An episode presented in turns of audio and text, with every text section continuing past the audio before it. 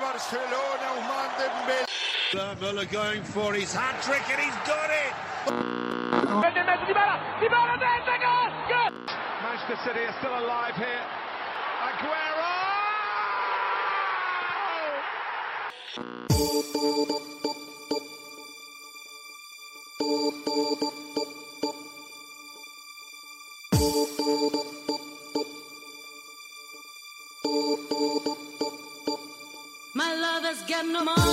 He's got his strong beliefs. My lover's got no power, he's got his strong beliefs. My lover's got no fame, he's got his strong beliefs. My lover's got no money, سلام اینجا رادیو آفسایده و ما بعد از یک هفته که تو خماری بازی باشگاهی بودیم با اپیزود نهم رادیو آفساید برگشتیم پیشتون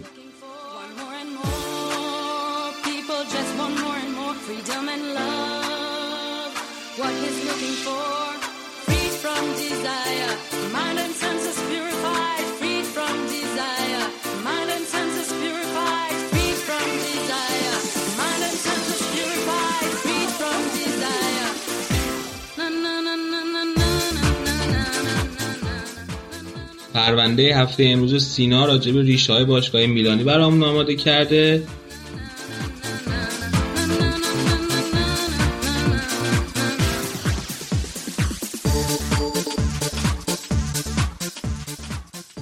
بعد از پرونده هفته تو بخش ایتالیا راجع به اولین تساوی یوونتوس تو فصل جدید و پدیده جدید سری آ صحبت می‌کنیم.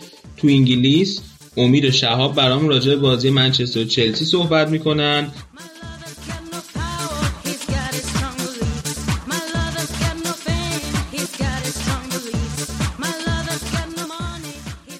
بعدش میریم آلمان. اونجا آراد بعد میگه که چرا رومینیگه و هوینس وسط هفته کنفرانس مطبوعاتی داشتن و دست آخر هم توی اسپانیا امیر حسین و امیر رضا از مصومیت مسی میگن و من از اوضاع نابسامان رخکن رئال.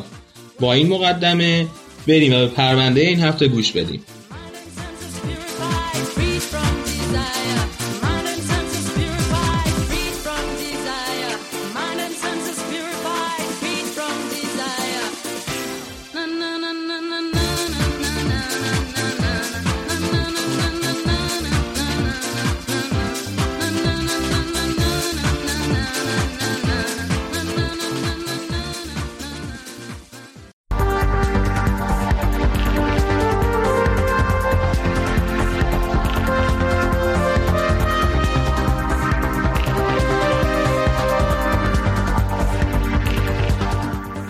میلان شهریه که هم به فرهنگ تاریخی و هم فرهنگ مدرنش مشهوره. دومین شهر بزرگ ایتالیا و پایتخت منطقه لومباردی یکی از مهمترین شهرهای فشن و مد در جهان هم هست. همچنین این شهر چندین موزه و گالری هنر معروف رو در خودش جا داده. وقتی همه این عناصر یعنی هنر، فرهنگ، مد و موسیقی یک شهر رو متحد کرده، این فوتباله که می‌تونه باعث دونیم شدن این شهر بشه. اساسا از نظر ما فوتبالیا شهر جاییه که یه دربی بزرگ فوتبالی داره و میشه با شوق و حرارت در اون دربی شرکت کرد و با نیمی از شهر همراه شد. می‌خوایم راجع به تاریخچه رقابت دو نیمه فوتبالی شهر میلان و هوادارانشون صحبت کنیم. ایسی میلان و اینتر میلان.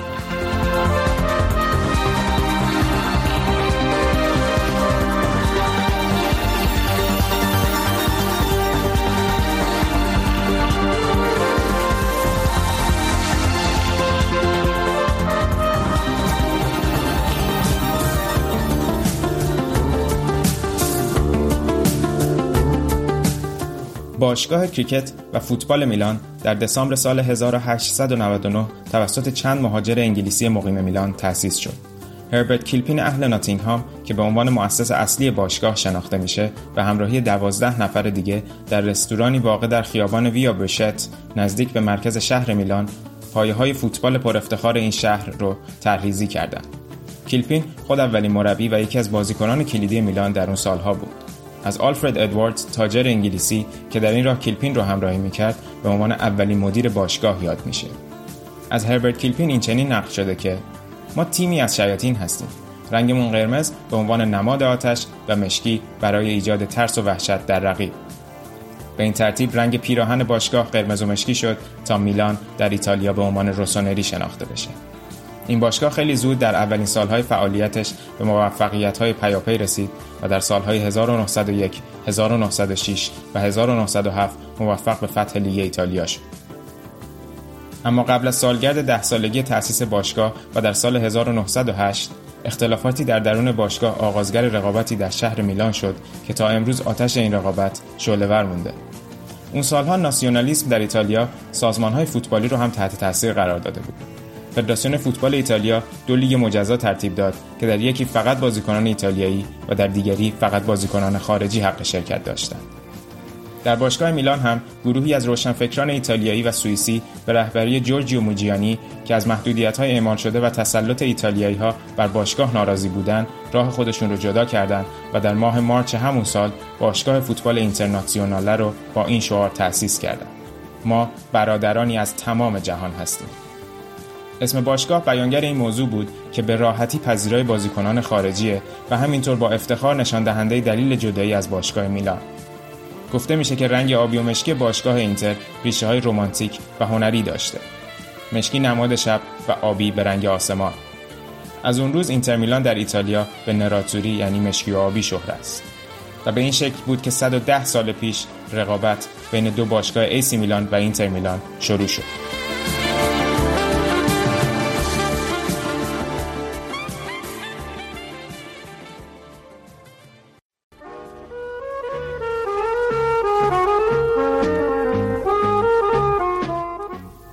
در اکتبر همان سال 1908 این دو تیم برای اولین بار در خارج از ایتالیا و در قالب تورنمنتی در کشور سوئیس رو در روی هم قرار گرفتند و در سال 1909 هم اولین دربی رسمی دو تیم در لیگ ایتالیا برگزار شد. دربی دلا مادونینا مادونینا به معنای مدونای کوچک نامیست برگرفته از مجسمه طلایی مریم مقدس یا مدونا بر فراز کلیسای معروف دومو در مرکز شهر میلان.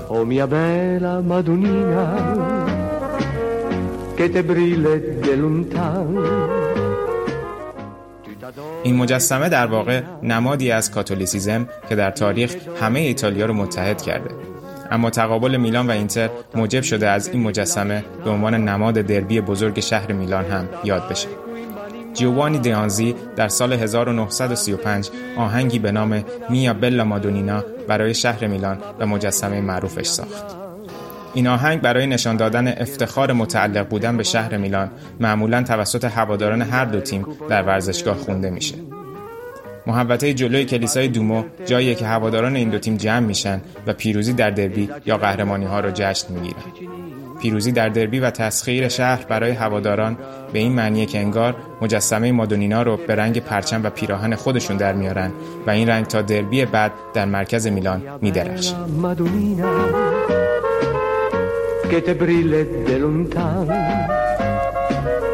Più t'adora e vicinina.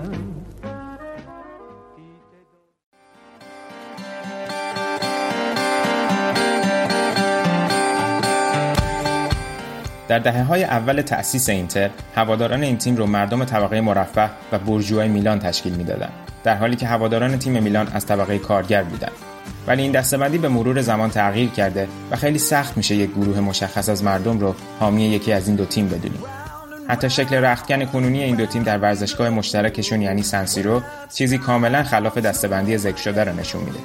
بازیکنان میلان در رختکن هر کدوم روی صندلی مجلل چرمیشون میشینن. چیزی که در زمان مدیریت سیلویو برلوسکونی برای رختکن میلان تعبیه شد ولی از اون طرف در رختکن اینتر همه روی یک نیمکت کنار هم میشینند بدون هیچ گونه تشریفات ویژه‌ای نکته بسیار جالب توجه دیگه و شاید منحصر به فرد در رقابت بین هواداران اینتر و میلان در طول تاریخ اینه که هواداران این دو تیم جز منافع ورزشی و فوتبالی با هم تفاوتی ندارند. اکثر دربی های جهان ریشه در اختلافات سیاسی و مذهبی دو طرف دارد چیزی که در دربی میلان و رقابت هواداران این دو تیم دیده نمیشه و همواره رجزخانی ها و کلکل ها در کسب افتخارات فوتبالی و ورزشی بوده. این فرهنگ بین هواداران این دو تیم در دهه 1980 بیش از پیش تثبیت شد. زمانی که خشونت بین هواداران اولترا در بدترین دوره خودش در ایتالیا بود. دعواهای خونین همراه با اسلحه بسیار شایع بود و هواداران اولترا از ورود به استادیوم ها منع می شدن و آسیب ها روز به روز در حال افزایش بود.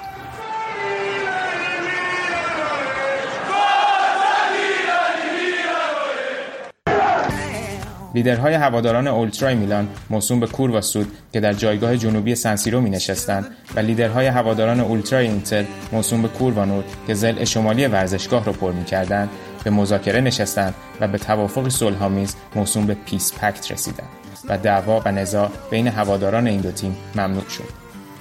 ایده این توافق بر این اساس بود که در زمان برگزاری دربی امنیت عمومی شهر میلان به خطر نیفته و خانواده ها هم بتونن بدون ترس و دلهوره از جذابیت های این بازی لذت ببرند. توافقی که به مزاق خیلی از اولتراها در اون زمان خوش نیامد ولی همچنان این توافق پاورجا مونده البته با چند واقعی استثنا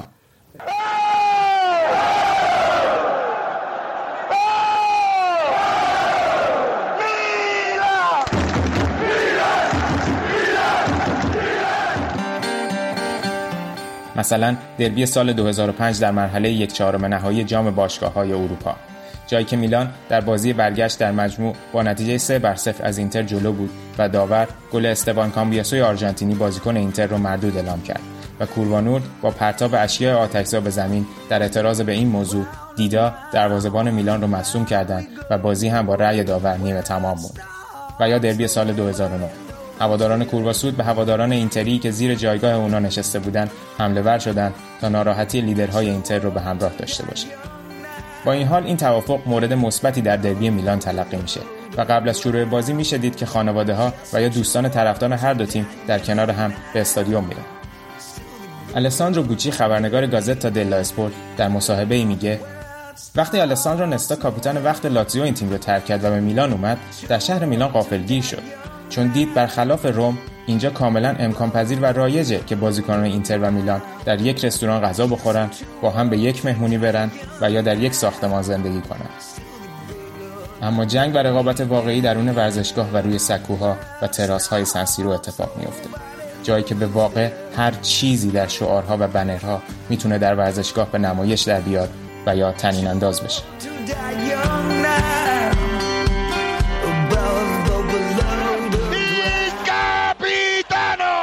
lo sai per un gol.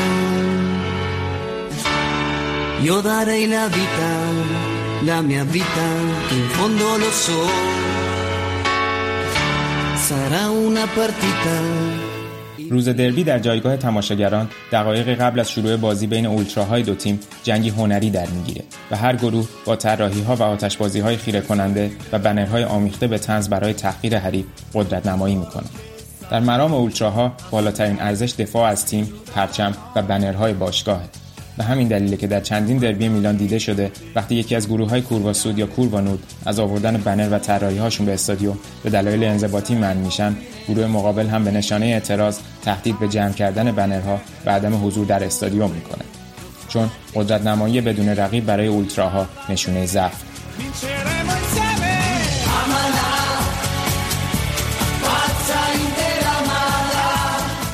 سازماندهی و قدرت گرفتن اولتراهای باشگاه اینتر میلان از دهه 60 میلادی آغاز شد. زمان که این هواداران از شخصیت مربی موفق وقت باشگاه یعنی هلنیو هررای افسانه الهام گرفتند. اولین گروه رسمی هواداری اینتر که امروز به نام Boys SAN شناخته میشن در اواخر همین دهه شکل گرفت. Boys SAN و همراه گروه دیگری به نام وایکینگ ها گروه های اصلی curva nord رو تشکیل میدن و میشه در هر بازی اینتر بنرهای این دو گروه را در استادیوم دید. این دو گروه در کنار هم توانایی ایجاد اتمسفری انفجاری و باشکوه رو در هر بازی دارند. از آن سو در پی موفقیت های باشگاه میلان در دهه های 70 و 90 و همینطور دهه اول قرن 21 جایگاه کورواسود در سنسیرو تبدیل به یکی از معروفترین تراس های جهان شد. در گذشته دو گروه اصلی تشکیل دهنده کورواسود بودند. مهمترین اونا که نقش اساسی در فرهنگ فوتبال میلان داشت گروه فوسا دیلیونی معروف به FDL بود این گروه در سال 1968 تأسیس شد ولی در سالهای منتهی به سال 2005 اعتبار خودش را از دست داد. گفته میشه بنرهای این گروه به دست چند گروه رقیب افتاده و هیچگاه نتونستن بنرها را پس بگیرن که این اتفاق در فرهنگ اولتراها یک ضعف بزرگ محسوب میشه. سرانجام در سال 2005 این گروه در پی فشارهای از سوی گروه های مافیایی رو به رشد در جایگاه های استادیوم های ایتالیا به کار خود پایان داد.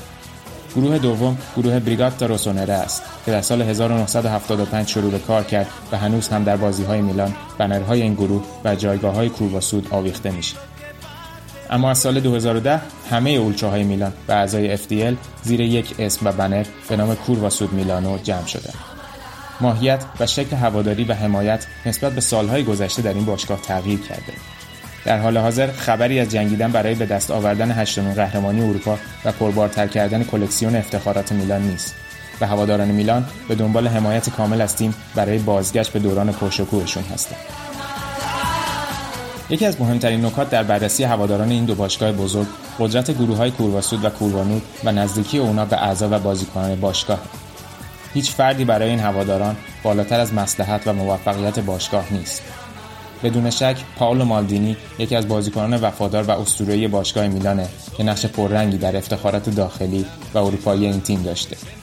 اما در بازی خداحافظی مالدینی اولتراهای میلان بنری به استادیوم آوردن تا نشون بدن حتی بازیکنی مثل پاولو مالدینی هم ممکنه مورد غضب اولتراها قرار بگیره. نوشته بنر این چنین بود. قدردانی و سپاس از سوی کسانی که اونا رو مزدور و گرسنه نامیدی. بابت کارنامه با شکوه 25 ساله است. و در آخر بازی شعارهایی از گوشه کنار استادیوم شنیده می‌شد که نام فرانکو بارسی رو به عنوان تنها کاپیتان باشگاه فریاد می‌زدند ریشه این مشکلات به اتفاقات بعد از فینال معروف استانبول و شکست جلوی لیورپول برمیگشت.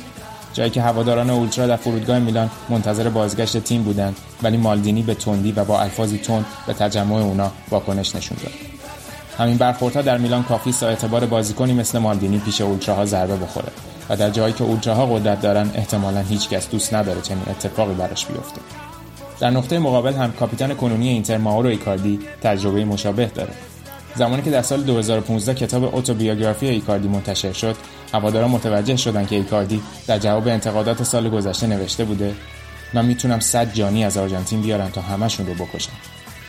همین واکنش سنگین باعث شد در بازی مقابل کالیری که بعد از انتشار کتاب برگزار می‌شد کوروانور روی بنرهای خود بنویسند. تو مرد و کاپیتان تیم ما نیستی. ایکاردی در نیمه اول یک پنالتی خراب کرد که خوشحالی کوروانور رو به همراه داشت.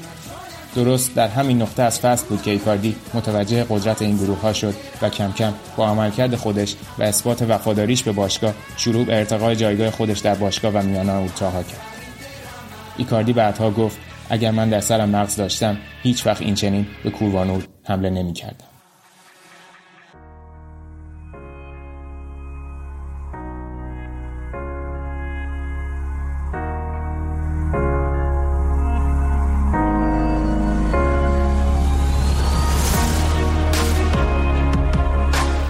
افراد و نامهای بزرگی در شکلگیری این رقابت و تاریخ غنی فوتبال این دو تیم میلانی نقش داشتند.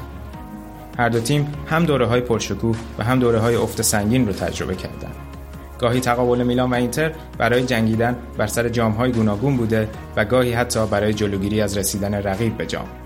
اما در همه این ادوار تنور این تقابل با شور هواداران داغ بوده و خواهد موند. تقابلی برای تسخیر شهر، برای آبی و مشکی و یا قرمز و مشکی کردن مادونینا بر فراز میلان.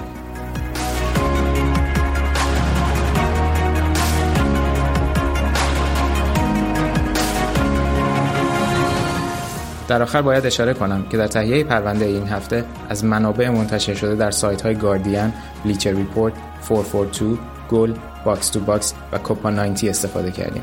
همینطور تشکر می‌کنیم از سیاوش فلاحی که مقالش در مورد دربی میلان الهام بخش بخشایی از پرونده ما بود.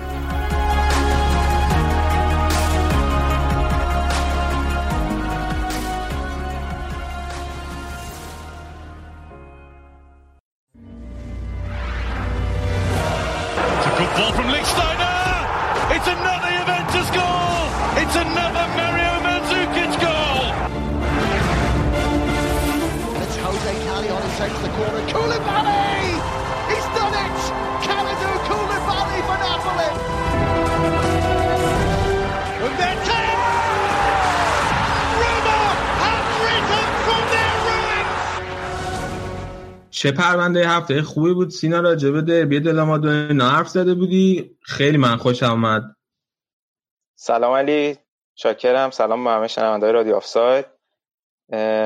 اولا که دم خودت گرم بابت ایده و edit باحال امیر. پرونده جالب خودم کلی چیز جدید یاد گرفتم و خوندم. و یه نکته جالبی هم آراد گفت که خوبه که فکر همینجا تا داغ پرونده بهش اضافه کنیم تو تاریخچه اینتر.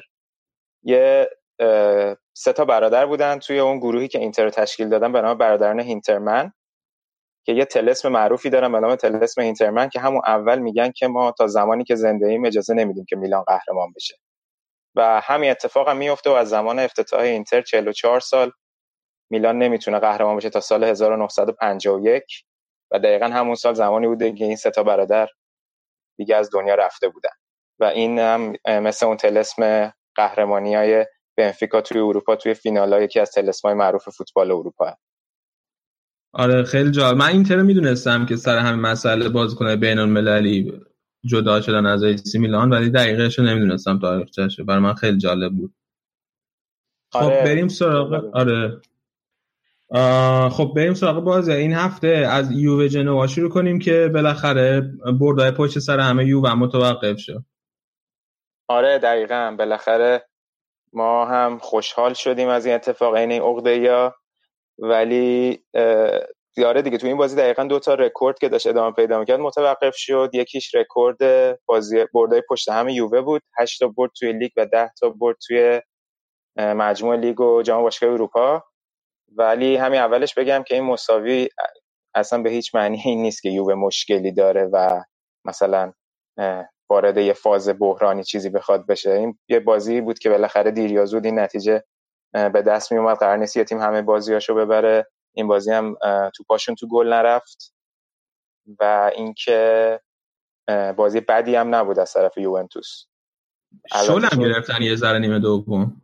دقیقا نکتهش همین بود. آره خود الگری هم گفتش که این بازیکن تو باد خوابیدن که ما دیگه این بازی رو تموم کردیم و focus شون انگار تو خود همون بازی رفت سمت بازی منچستر که وسط هفته دارن. بعد اینکه این که بالاخره گل نزد. آره دقیقا. دقیقا اونم دومی رکوردی بود که متوقف شد. بعد از چند تا بازی بود؟ فکر کنم هفته بازی. اول لیگ 9 تا گل زده بود و یه آماری هم که بود می‌گفتن که از آخرین بار باتیستوتا بوده که فصل 94 95 11 تا بازی اول لیگ گل زده بود. ولی پیاتک خب نتونست به اون آمارش برسه. حالا مثل اینکه ولی تو خیلی نظر مثبتی روی ایشون نداری.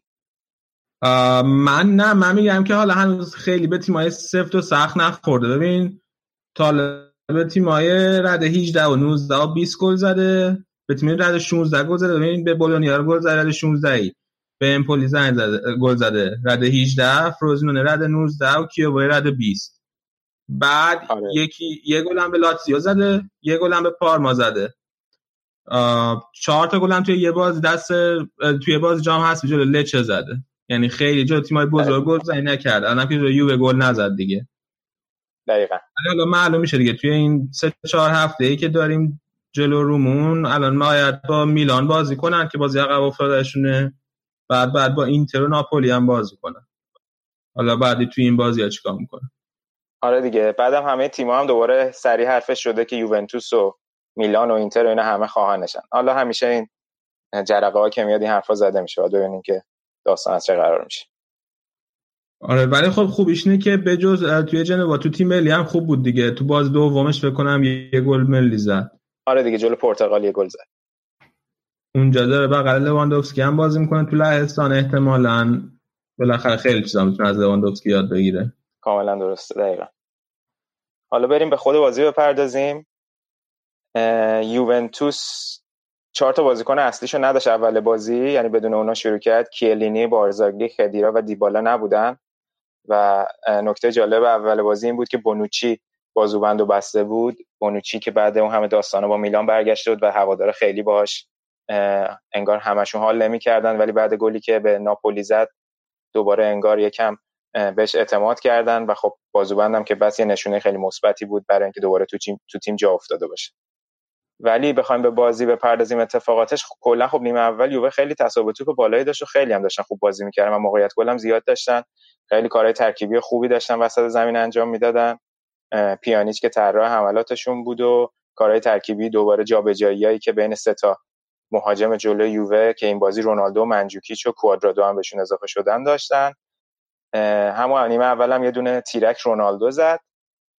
بعد یه بازیکنی که خیلی داره براشون خوب بازی می‌کنه به نظر من کانسلوه و خیلی من ناراحتم که اینتر نتونست اینو بعد از اینکه از والنسیا قرضی گرفته بود امسال بتونه بخرتش.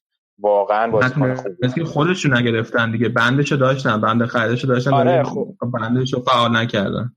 دقیقا به خاطرم یعنی چیز بود دیگه. قیمتش بالا بود بعد حالا شاید احساس نیاز نکردن. یعنی گفتن رو جای دیگه شاید باید سرمایه گذاری کنیم.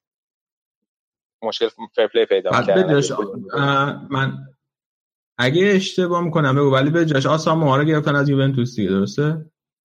آره ولی آساما چپ بازی می‌کنه. کانسلو آساما چپ بازی می‌کنه. آره. آره, آره.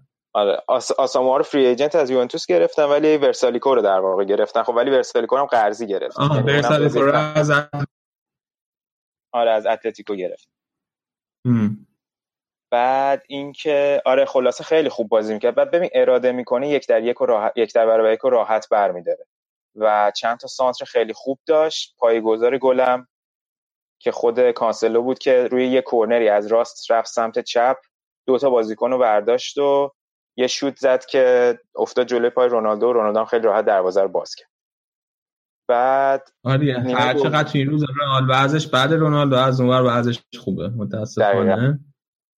پنج تا گل زده چهار تا هم اسیست داشته که خب آمار خوبیه دیگه. آره واسه سری آب خصوص که توش گل زدن خیلی سخته. دقیقا. بعد اما نیمه دوم همونجوری که خودت گفتی و شل گرفت. یعنی به که بیان دیگه کار تموم کنن خیلی داشتن راحت بازی می‌کردن یه چند تا. حمله جسته گریخته جنوا داشت. ولی روی گلی هم که جنوا زد که اگه اشتباه نکنم دانیل بسا زد. اشتباه محض از سمت خط دفاعی بود که یه توپ اومد روی دروازه اینا بلوک کردن بعد به هوایی که توپ داره میره کورنر بازی رو ول کردن. بعد بازیکن جنوا رفت توپ از رو خط برداشت و دفاع که اصلا سر و شکل نداشت نتونست روی سانترش خوب عمل کنه و گل زدن. بعد از اونم خوب حمله می‌کردن ولی همونجوری که گفتم توپاشون اصلا انگار نمی‌خواست امروز وارد گل بشه. و این شد که بالاخره روند پیروزیاشون متوقف شد و زنگ خطری شد برای اینکه باید جدیدتر بگیرن سری ها رو و آماده بشن برای بازی جلوی منچستر. اولترایی داستان درست کرده بودن. آره دقیقا. جلوی بازی با ناپولی یه سری شعارهای نجات پرستانه علیه این موسا کولیبالی داده بودن که دیگه بالاخره اینا رو محروم کردن از ورود به استادیوم. ولی اتفاق جالب افتاد این بود که گفتن که اون کورواسود قسمت جنوبی ورزشگاه می‌تونن به جاشون بچه های مدرسه ای بشینن که اگه کسی بازی رو نگاه کنه می‌بینه یه سری بچه با مربیاشون با کاپشن های رنگی مختلف اون پشت نشسته بودن و جالبم یه سری صحنه جالبم بود که موقعی که رونالدو گل زد در به اون سمت زد و اون شور و هیجان بچه‌ها رو که می‌دیدی خیلی جالب بود. یه چیز دیگه ای که من می‌خواستم بگم راجبش حرف بزنی این مدیر جنوا چیکار می‌کنه؟ این مربیه رو چی اسمش؟ یوریچه. یوریچه آره. دیگه اسمش. واسه واسه فکر کنم سومین باره که توی دو سه فصل اخیر مربی جنوا میشه. دقیقا. این الان مدیرعامل جنوا از سال 2003 مدیر این تیم انریکو پرتسیوسی. بعد یکم آدم در دیوونه یه کلا ببین این بابا سال 2016 یوریچو میاره بعد فوریه 2017 اخراجش می‌کنه. بعد یه مربی میاره مربی جدیده رو فقط دو ماه بهش فرصت میده اخراجش می‌کنه. دوباره تو همون فصل یوریچو میاره. بعد میره نوامبر 2017 باز اخراجش می‌کنه. یه داوید بایاردینی رو میاره که این بایاردینی هم تو سه دوره مختلف باز مربی جنوا بوده. بعد اصلا بنده خدا این فصل بد نتیجه نگرفته بود. یعنی دو تا بازیشو برده بود بعد به پارما میبازه سه یک و این آقای مدیر میاد با این لفظ میگه که اصلا این باز این مربی آشغاله. یعنی قشنگ لفظ آشغال به کار می‌بره. و من اصلا برای این اخراجش می‌کنم چون پارما تیم بهتری از ما نیست. و باز دوباره میره ایوان یوریچو میاره. بعد جالبش این یوریچ هم باز میاد اینجا. نمی‌دونم داستان از چه قراره. اتفاق عجیبیه خلاصه. آره خب یه با جای دیگه قرارداد نداره و اینا هم داره هر دفعه اخراجش می‌کنه. مجره قراردادش که نمی‌تونه فصل کنه تا آخر کار مجره حقوقش بده. آره دیگه دقیقا همین. خلاصه که دوباره برگشته به جنوا ببینیم که تا چقدر می‌تونه موندگار باشه. خب با... بریم سراغ بازی بعدی. آره دیگه این بازی نکته نداره و باید ببینیم یوونتوس وسط هفته جلوی منچستر چیکار می‌کنه. بازی بعدی بازی روم بود جلو اسپال که اسپال دوباره تونست یه بازی ببره توی لیگ. بعد فکر کنم چهار تا بازی که باخته بود اگر اشتباه نکنم. درسته کاملا درست آره بازی توی المپیکوی روم بود و روم هم چهار تا بازی پشت هم توی لیگ و جام باشگاه اروپا برده بود و اسپال تونست این روند پیروزی اونها رو متوقف کنه و خودشون هم که اول فصل خوب شروع کرده بودن دوباره پیروزی به دست بیارن. نکته این بازی به نظر من این بود که ادین ژکو واقعا رو فرم نبود. یعنی خیلی موقعیت داشت و قشنگ روز فرصت سوزی ادین ژکو بود. نکتهش خیلی خوب تو موقعیت قرار می‌گیره. واقعا مهاجم چغری هم هست و چقدر خوب میچرخه و ضربه می‌زنه. ولی خب خیلی موقعیت خراب کرد. دوتا تک به تک نزد. ولی از اونور اسپال از موقعیتش خیلی خوب استفاده کرد با اینکه خب بازی فشارش و همه چی از سوی روم بود. ولی بدترین موقع روم گل خورد. آخر نیمه اول یه پنالتی دادن. که پلگرینی مدافعشون خطا کرد. البته به نظر من یکم مشکوک بود که خود دی فرانچسکو هم اینو گفته بود. یه فشار گذاشت پشت مهاجم ولی نمی‌دونم وارم استفاده نکردم فکر کنم. به نظر من پنالتی نبود می‌تونست نگیره. ولی خب گل شد و بعد تقریبا نیمه دوم هم شیرازشون اصلا پاشیده شده بود با این گل. بعد یه تیرک هم پلگرینی نیمه دوم زد ولی گل دوم هم سریع نیمه اول نیمه دوم که شروع شد تونستن بزنن روی سانت کورنر روی سانت کورنر کوین بونیفازی مدافعشون گل زد که این اولین گلی بود که روم توی این فصل روی ضربه ایستگاهی می‌خورد. و حالا باید ببینیم که دی فرانچسکو چجوری تیمو جمع می‌کنه برای بازی وسط هفته جلوی زسکا مسکو توی چمپیونز لیگ هم فعلا وضعشون بد نیست دیگه. رئال چون یه بازی برده یه باز باخته. اینا الان هنوز شانس خیلی خوبی دارن واسه صدر نشینی وضعیت رئال هم الان پیچیده است. آره الان دو تا بازی هم پشت هم با زسکا دارن. آره. شاید که بتونن الان یکم اوضاع رو ردیف کنن از همه الان. یه نکته دیگه این بازی این بود که دروازه‌بان اسپال هم دقیقه 75 به خاطر اتلاف وقت کارت دومو گرفت اخراج شد. بعد این بابا میلینکوساویچ برادر همون سرگی میلینکوساویچ بازیکن لاتزیو سربستان. جالبه دیگه دوتا برادر از سربستان دارن همزمان توی لیگ ایتالیا بازی می‌کنن. چه جالب. من دروازبان داداشه؟ چه جالب. آره آره دروازبان اسپاله.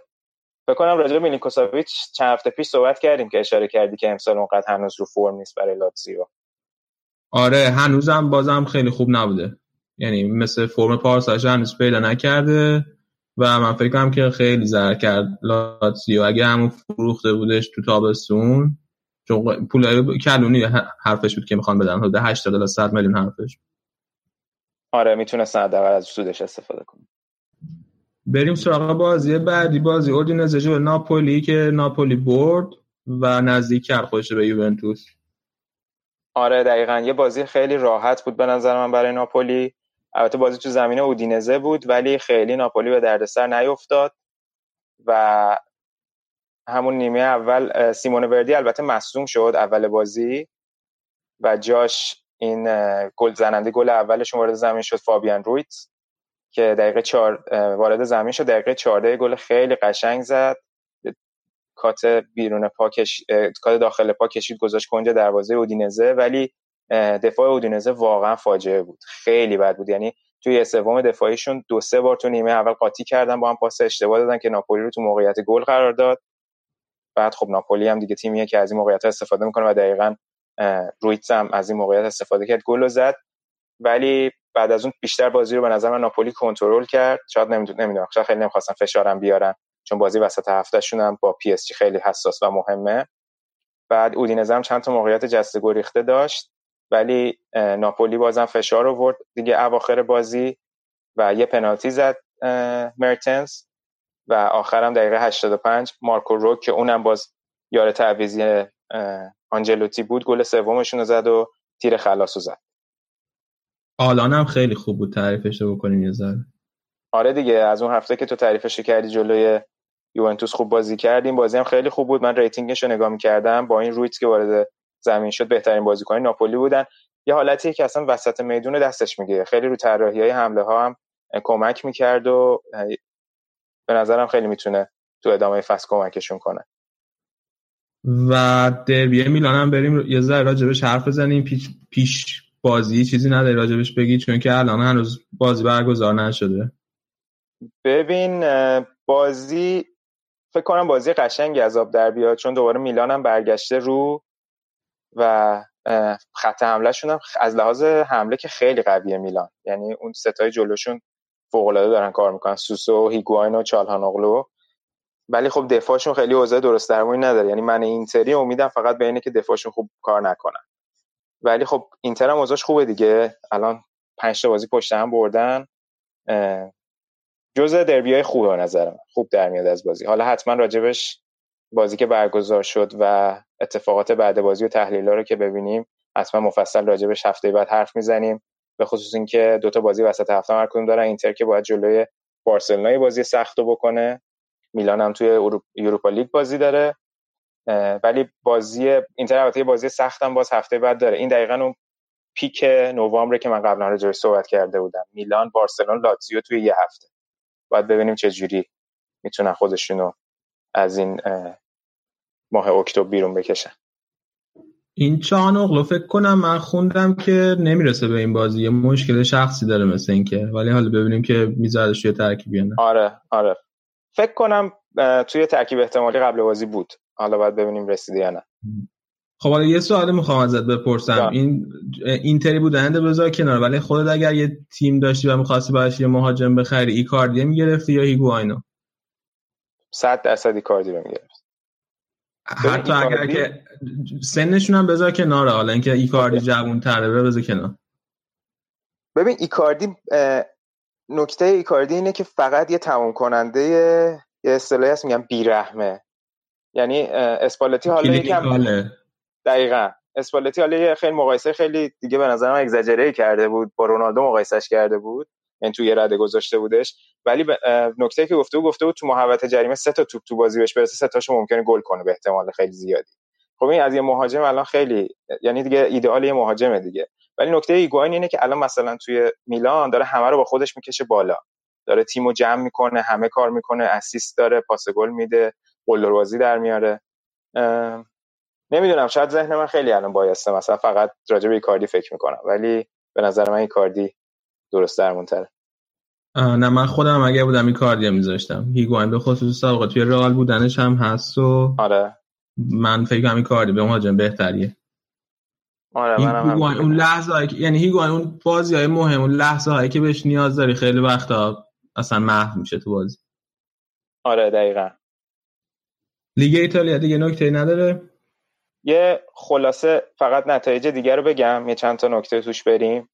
یکی بازی که بازی شنبه رو که پوشش دادیم. بازی امروز هم چند تا بازی ته جدولی بود. فروزینونه با امپولی سه سه کردن. یه نکته با مزه داشتیم بازی که یه بازیکن امپولی به نام ماتیاس سیلوستره یه گل به خودی زد و یه گل برای تیمشون زد. من یه جا خوندم که این بابا امسال دو بار این کارو کرده که تو یه بازی هم یه گل به خودی می‌زنه هم یه گل برای خودشون می‌زنه. بعد این از این دیگه تو بقیه بازی ها آتالانتا که امسال اوضاعش خوب نیست پنجی کیوو رو برد این کیوو امسال هیچ بردی نداشته و مربیش هفته پیش اخراج کرد و این آقای ونتورا لعنت الله علیه از تعطیلاتش بعد از گندی که به ایتالیا زد کشیدن آوردن تو سریا مربیگری کنه که همین بازی اول 5 تا خورد. تو بقیه بازی هم یه بازی دیگه خوبم امروز بود که لاتزیو دو هیچ پارما رو برد و اوضاعش یکم سر سامون بخشید. ایموبیله یه گل زد از روی نقطه پنالتی و اسیست گل دوم پاس گل داد به یواکین کوریا و پارما رو تو ادیو تاردینی بردن. بعد چند تا بازی که پارما خیلی داشت خوب نتیجه می‌گرفت. بعد یه چیز سریع بگم. این پارما لاتزیو امروز با هم بازی کردن. من یاد سال 1999 افتادم که لاتزیو توی فینال جام در جام اروپا بود و قهرمان شد و پارما توی فینال یوفا فینال جام یوفا بود که قهرمان شد. سه هیچ مارسی بردن.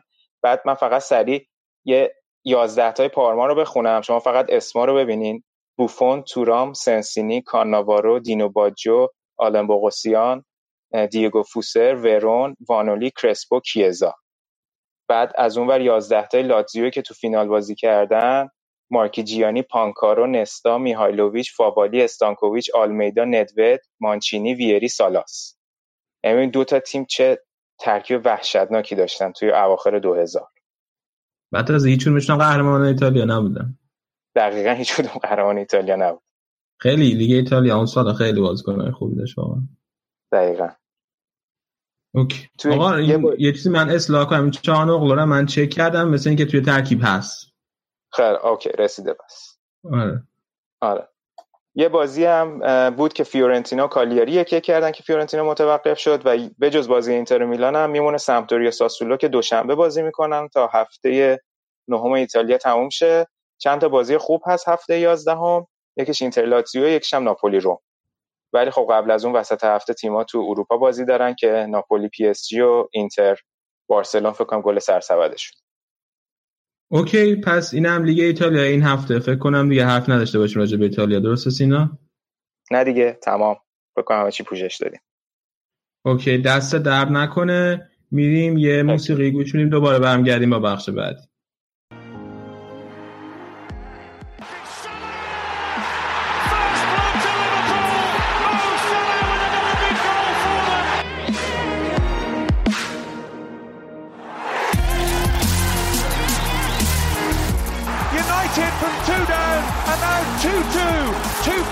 Pogba.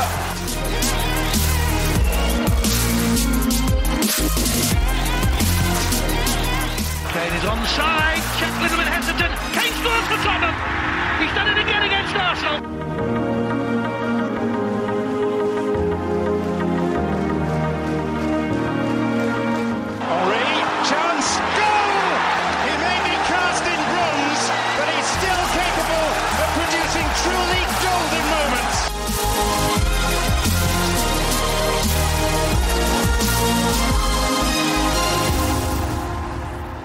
بعد ایتالیا حالا نوبت انگلیسه که راجع به لیگ حرف بزنیم توی این هفته. امید و شهاب اینجان که راجع به انگلیس حرف بزنن دوستمون. امید بیا بگو ببینم چه جوری بوده. سلام علی من سلام می‌کنم به همه شنونده ها یه بار دیگه منچستر حاشیه زیاد داشت این هفته و فکر کنم که یه حسابی منچستر پادکست این دفعه داریم میریم دیگه. داستان زیاد داشتن. خب قبل بازی که ساری و مورینیو هازار دیگه خیلی همش قربون صدقه هم رفتن برخلاف همیشه که فرگوسن و مورینیو که بود همیشه کوری میخوندن حسابی و بعد که کنته مورینیو هم شد مورینیو منچستر بود حسابی با هم دعوا و کوری داشتن قبل بازی. خلاصه این دفعه نه اونطور بود که باید و نه اونطور که شاید. اما بازی حسابی برعکس جذاب در یعنی خیلی حاشیه داشت. دو دو شد بازی و اگه بخوام بازی رو بهش برسم و شروع کنم باید از این شروع کنم که منچستر واقعا خیلی خوب از لحاظ تاکتیکی تفهیم شده بودن بازیکنها خیلی خوب فضا رو پوشش داده بودن. و خب مورینیو اومده بود همه بازیکنها رو از لحاظ تاکتیکی بهشون وظایف و دقیق گفته بود که کیو بگیرن و خیلی خوب کاور کنن و خیلی هم دفاعی چیده بود. یعنی از این لحاظ که بازیکنها کامل نیمه اول عقب بودن و سعی می‌کردن بازیکن چلسی رو بگیرن. اینطوری که مارسیال آسفیلیکوتا رو گرفته بود. رشفورد هم آلونسو رو گرفته بود. یعنی رشفورد, آلونس... رشفورد و مارسیال که چپ و راست منچستر این دفعه شروع کردن بازی و به که خیلی تو حمله موثر باشن توی دفاع خیلی می دفاع می‌کردن و خیلی حواسشون به همه چی بود. از اون طرف هم اشلیان خوب هازارد گرفته بود که هازارد قشنگ فکر کنم این بازی قشنگ هازارد وقتی با یونایتد بازی داره معمولا مورینیو خیلی خوب یکی رو می‌ذاره حواسش به هازارد باشه حسابی بازی هازارد رو خراب می‌کنه. هم حالا بازی قبلی چند بار ما یادم هررا این کار می‌کرد این بازی هررا رو نداشته بود اشلیان حسابی بازی هازارد خراب کرده بود. نشونش هم این که هازارد فکر می‌کنم اگه شاید هفت تا دیریب کرد فقط دوتاش موفق بود و خیلی نتونست موقعیت بسازه تا حالا آخره بازی که یه پاس نسبتا کلیدی داد. میگم که این پوگبا به نظرت خیلی بد بازی نمی‌کنه تو تیمتون؟ آره اتفاقا خیلی فکر کنم الان به موقعم گفتی چون که من الان می‌خواستم بگم که دقیقا ولی برخلاف این دفاعی که منچستر کرد منچستر گل خورد و اشتباهش هم قطعا پوگبا بود. من اتفاقا داشتم دقت می‌کردم. من چندین باره که بازی منچستر رو میگم همیشه دو تا ساید منچستر دارم میگم. حالا این دفعه فکر کنم باید بگم دو تا ساید پوگبا. اینکه پوگبا حالا نشون داده که چقدر می‌تونه تو خط حمله موثر باشه خلاق باشه از طرفی توی دفاع وقتی برمیگرده کاملا خیلی شل و به قول اینجا استاپی بازی می‌کنه خیلی دفاع رو رها می‌کنه. اون مدافعی که یعنی اون بازیکنی که باید بگیره رو رها می‌کنه و خب خیلی مشکل وجود میاد تو این گلم مدافعش اصلا من چه جوری یهو ول کرد. انگار داشت مثلا با داوید لوئیس حرف می‌زد اونجا یه چیزی میگو یهو حواسش پرت شد و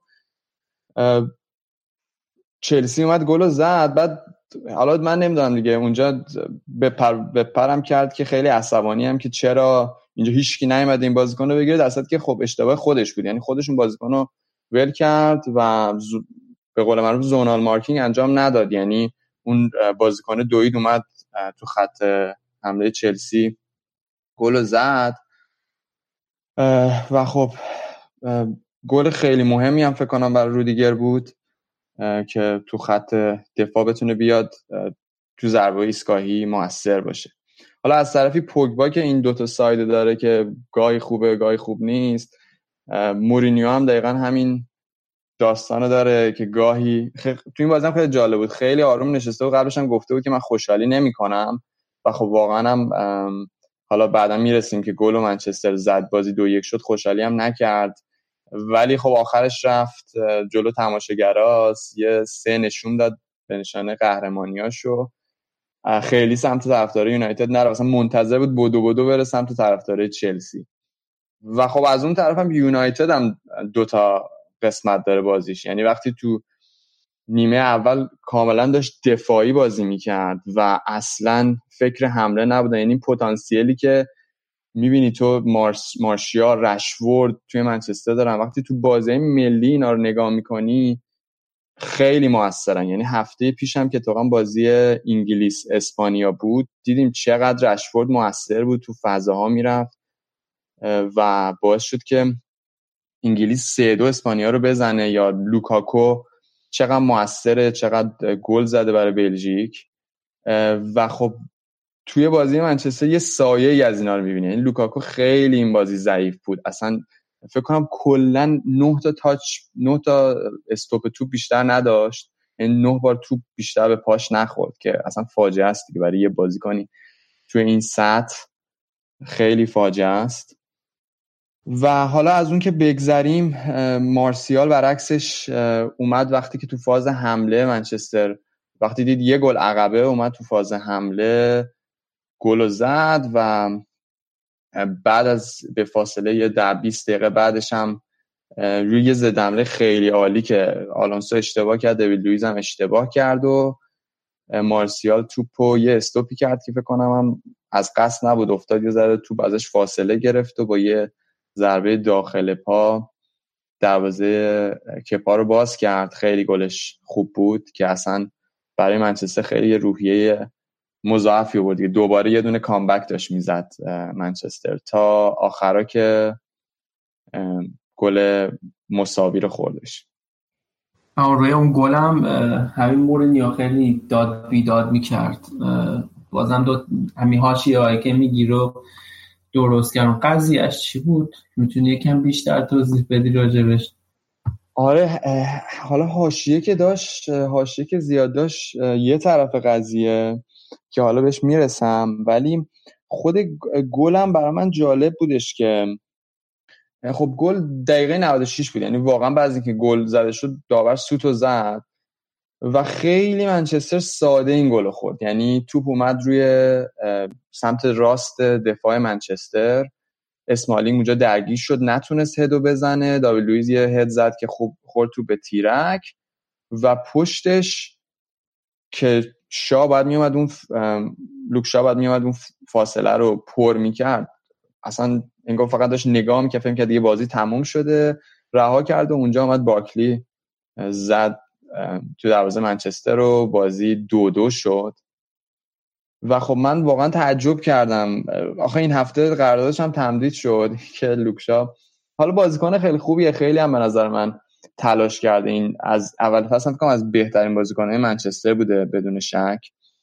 این اشتباهش شاید خیلی تاثیرگذار بود ولی از بهترین بازیکنها بوده. و خب قراردادش هم تمدید شد با یه قرارداد دستمزد عملا بگم نجومی که شاید از بیشترین حقوقای هفتگی توی لیگ انگلیس با 190 هزار پوند قراردادش رو تمدید کرده و اگه مقایسه کنید شهاب ویرجیل آره فکر کنم آره ویرجیل ونده که ما 180 هزار تا.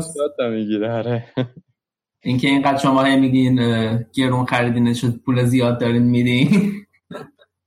آره از لحاظ حقوقی اتفاقا فکر کنم تابوان چیز سانچزه که 350 هزار پوند یادمه اگه اشتباه نکنم می‌گرفت که فکر کنم اصلا دو ستای بالای دستمزد و منچستر داره. بعد جالبه وقتی مقایسه می‌کنی هازارد که انقدر خوبه دیویس هزار تا فقط یعنی لوکشا مثلا شاید ده هزار تا هفته ای داره کمتر می‌گیره از هازارد. دخه هم دیویس هزار تا می‌گیره. حالا فکر کنم قراردادش تمدید بشه و فکر کنم قرارداد دستمزدش بیشتر بشه اگه بمونه که واقعا من فکر کنم باید پایین تر بیاد دستمزدش. حداقل علی که فکر می‌کنم فکر دل خوشی ازش نداره. مثلا صد صد هزار تامش بدن زیادش. ولی از خب تو تیم ملی هیچ سیوی نمی‌کنه دیگه. چه دل خوشی؟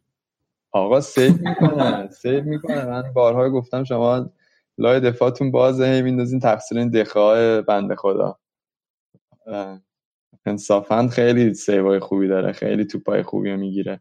تو تیم ملی هم یه سری توپای خوب می‌گیره. حالا اون دفعه گفتم جام جهانی یکی دوتا واقعا خراب کرد. حق داریم. من اونجا رو چیزی نمیگم. ولی خیلی save ای خوبی داره علی. انصاف نباش. آقا در حد اسمش نیست دیگه. حالا حداقل هم نمی‌تونم بگم. حالا بگذاریم. فکر کنم راجع به چلسی و ساری چی داری بگی؟ آره حالا اون نکته که گفتی هاشیای بعد این گل دو دو رو من بگم که بعد برسیم به چلسی ساری. اتفاقی که افتاد این بود که بعد از اینکه گل دو دو گل یعنی دوم چلسی زدش بازی دو دو شد دستیار دوم ساری اومد یه همچین خوشگل مشت گره کردهش رو روانه مورینیو کرد اومد کنار زمین یه خوشحالی کرد تو صورت مورینیو. که مورینیو خب عصبانی بود خیلی عصبانی بود. یعنی قشنگ صورتش داشت مثلا آتیش می‌گرفت. بعد بعدش که برگشت یه بار دیگه نمی‌دونم شاید آبدهنش اگه خیلی دوربینا نشون ندادن چه اتفاقی افتاد. یا یه چیزی گفت به مورینیو که البته خب ما توییت هم کردیم ویدیوش بکنم قشنگ نشون میده که ماجرا چی بوده اگه دوست داشتین می‌تونید ببینید. و خب مورینیو حسابی شاکی شد بودو بودو رفت دنبالش که فکر کنم یه یه مشتی بزنه یه انگشتی تو چش چیز بکنه. انگشت تو چش کلاسیک مورینیو البته کلاسیک یه بار این کار کرده. بعد حالا جلوشو گرفتن و اونجا حسابی حاشیه شد و من خوشحالم که بیشتر از این نشد. یعنی شاید مثلا می‌تونست من فکر کنم می‌تونست به یه دعوای خیلی حسابی بین دو تیم دعوا یعنی مثلا اگه شاید اون طرف اگه به جای ساری شاید نمی‌دونم شاید اگه کنته بود شاید اینا با هم درگیر می‌شدن و مربیا درگیر می‌شدن و بازیکن‌ها میومدن و یه بزن بزن حسابی کنار زمین می‌دید ولی خب قضیه رو جمع کردنش. کار البته من قطعا میگم که کار دستیار ساری خیلی زشت بود. مارکو یانی بودش که بعدش هم ساری نشون داد که چقدر با تجربه است. رفت مارکو یانی رو برد تو office مورینیو ازش عذرخواهی کردن و مورینیو هم قضیه رو خیلی خوب جمع کرد. به نظر من خیلی با تجربه جمع کرد و گفت مشکلی نیست و و واقعا از مسابقه از بازی اصلا به این قضیه نپرداخت. من به شخص مورینیو فن نیستم ولی به نظرم خیلی خوب برخورد کرد. و اینکه حالا پرید توی صورت یارو رو به نظرم شاید کار خیلی جالبی نبود ولی اینکه نذاشت این ماجرا دیده نشه به نظرم خوب بود و لازم بود چون اگر خیلی ساده این ماجرا میگذشت. کاری که به نظر من خیلی زننده بود از دستیار ساری. خب حالا درباره چلسی که بخوام بگم و از ساری که گفتم که خیلی خوب با تجربه اینو جمع کرد اینکه چلسی خب گل دومو که زد همچنان نباخته کنترل کرد بازی رو تا توی شاید ده دقیقه آخر که دو یک عقب بود بازی رو دو دو کرد. و فکر می‌کنم که شاید بشه همچنان به عنوان یکی از مدعی های قهرمانی بهشون نگاه کرد. فقط تنها مشکلشون اینه که من نمی‌دونم با موراتا چجوری می‌خوان تو خط حمله گلزنی کنن. حالا خوشتی پست و کار درسته ولی فکر کنم تو گلزنی لنگ بذاره کار چلسی رو. ژیرو هم حالا هست ولی فکر نمی‌کنم متریال قهرمانی باشه برای چلسی. چلسی نیاز داره که یه بازیکن خط حمله کلیدی داشته باشه که براش گلا رو بزنه که بازی ها رو بتونه در بیاره. تو این بازی هم من تعجب کردم. من فکر می‌کنم مراتایی که آمده نیست و می‌تونست رو نیمکت بذاره هازارد رو بذاره نوک ویلیان پدرو رو بذاره چپ و راست که این کار حالا نکرد. قطعا ایده هایی تو زنش بود که اجرا نشد. خب حالا از این مدعی قهرمانی که بگذریم شهاب خودت بیا بگو از بازی لیورپول دیگه. مدعی قهرمانی با هادسفیلد بازی چطور بود و نظرت چیه؟ حالا امید بعد از چند تا بازی بعد و نتایج نه چندان مطلوب. خب یه باز ساده داشت. لیورپول باز نکته خیلی خاص نداشت. جلوی هادرسفیلد و فقط اینکه صلاح گل زد روی همون گلایی که تبهر داره قشنگ از سمت راست محوطه جرم توپو وارد دروازه کرد و دروازه بانم کار خیلی خاص نمی‌تونست بکنه. آره حالا این نکته که گفتی من برام چیزی که جالبه نسبت به لیورپول اینه که خب شاید یه گل زدن بازی رو ولی نرفتن تو خط حمله گلای بعدی رو بزنن. فکر کنم فقط یه دونه شوتم توی دروازه داشتن. نرفتن گلای بعدی رو بزنن و بازی رو کنترل کردن. تو خود نظرت چیه؟ فکر می‌کنی که شکل لیورپول عوض شده یا به خاطر اسکادش بود بازیکنش خب خیلی نداشت مانعی که مصدوم بود. فکر می‌کنی ماجراش چیه؟ والا من انتظار دارم توی همچین بازیایی برن مثل منچستر سیتی که تیمای معمولی و ضعیف و میاد مثلا چهار پنج تا بهشون می‌زنه برن و با یه اختلاف گل زیادی باز رو ببرن. ولی خب اولا یه چیزی که باید بگم راجع به هادرسفیلد اینه که نه هر روز نبردن.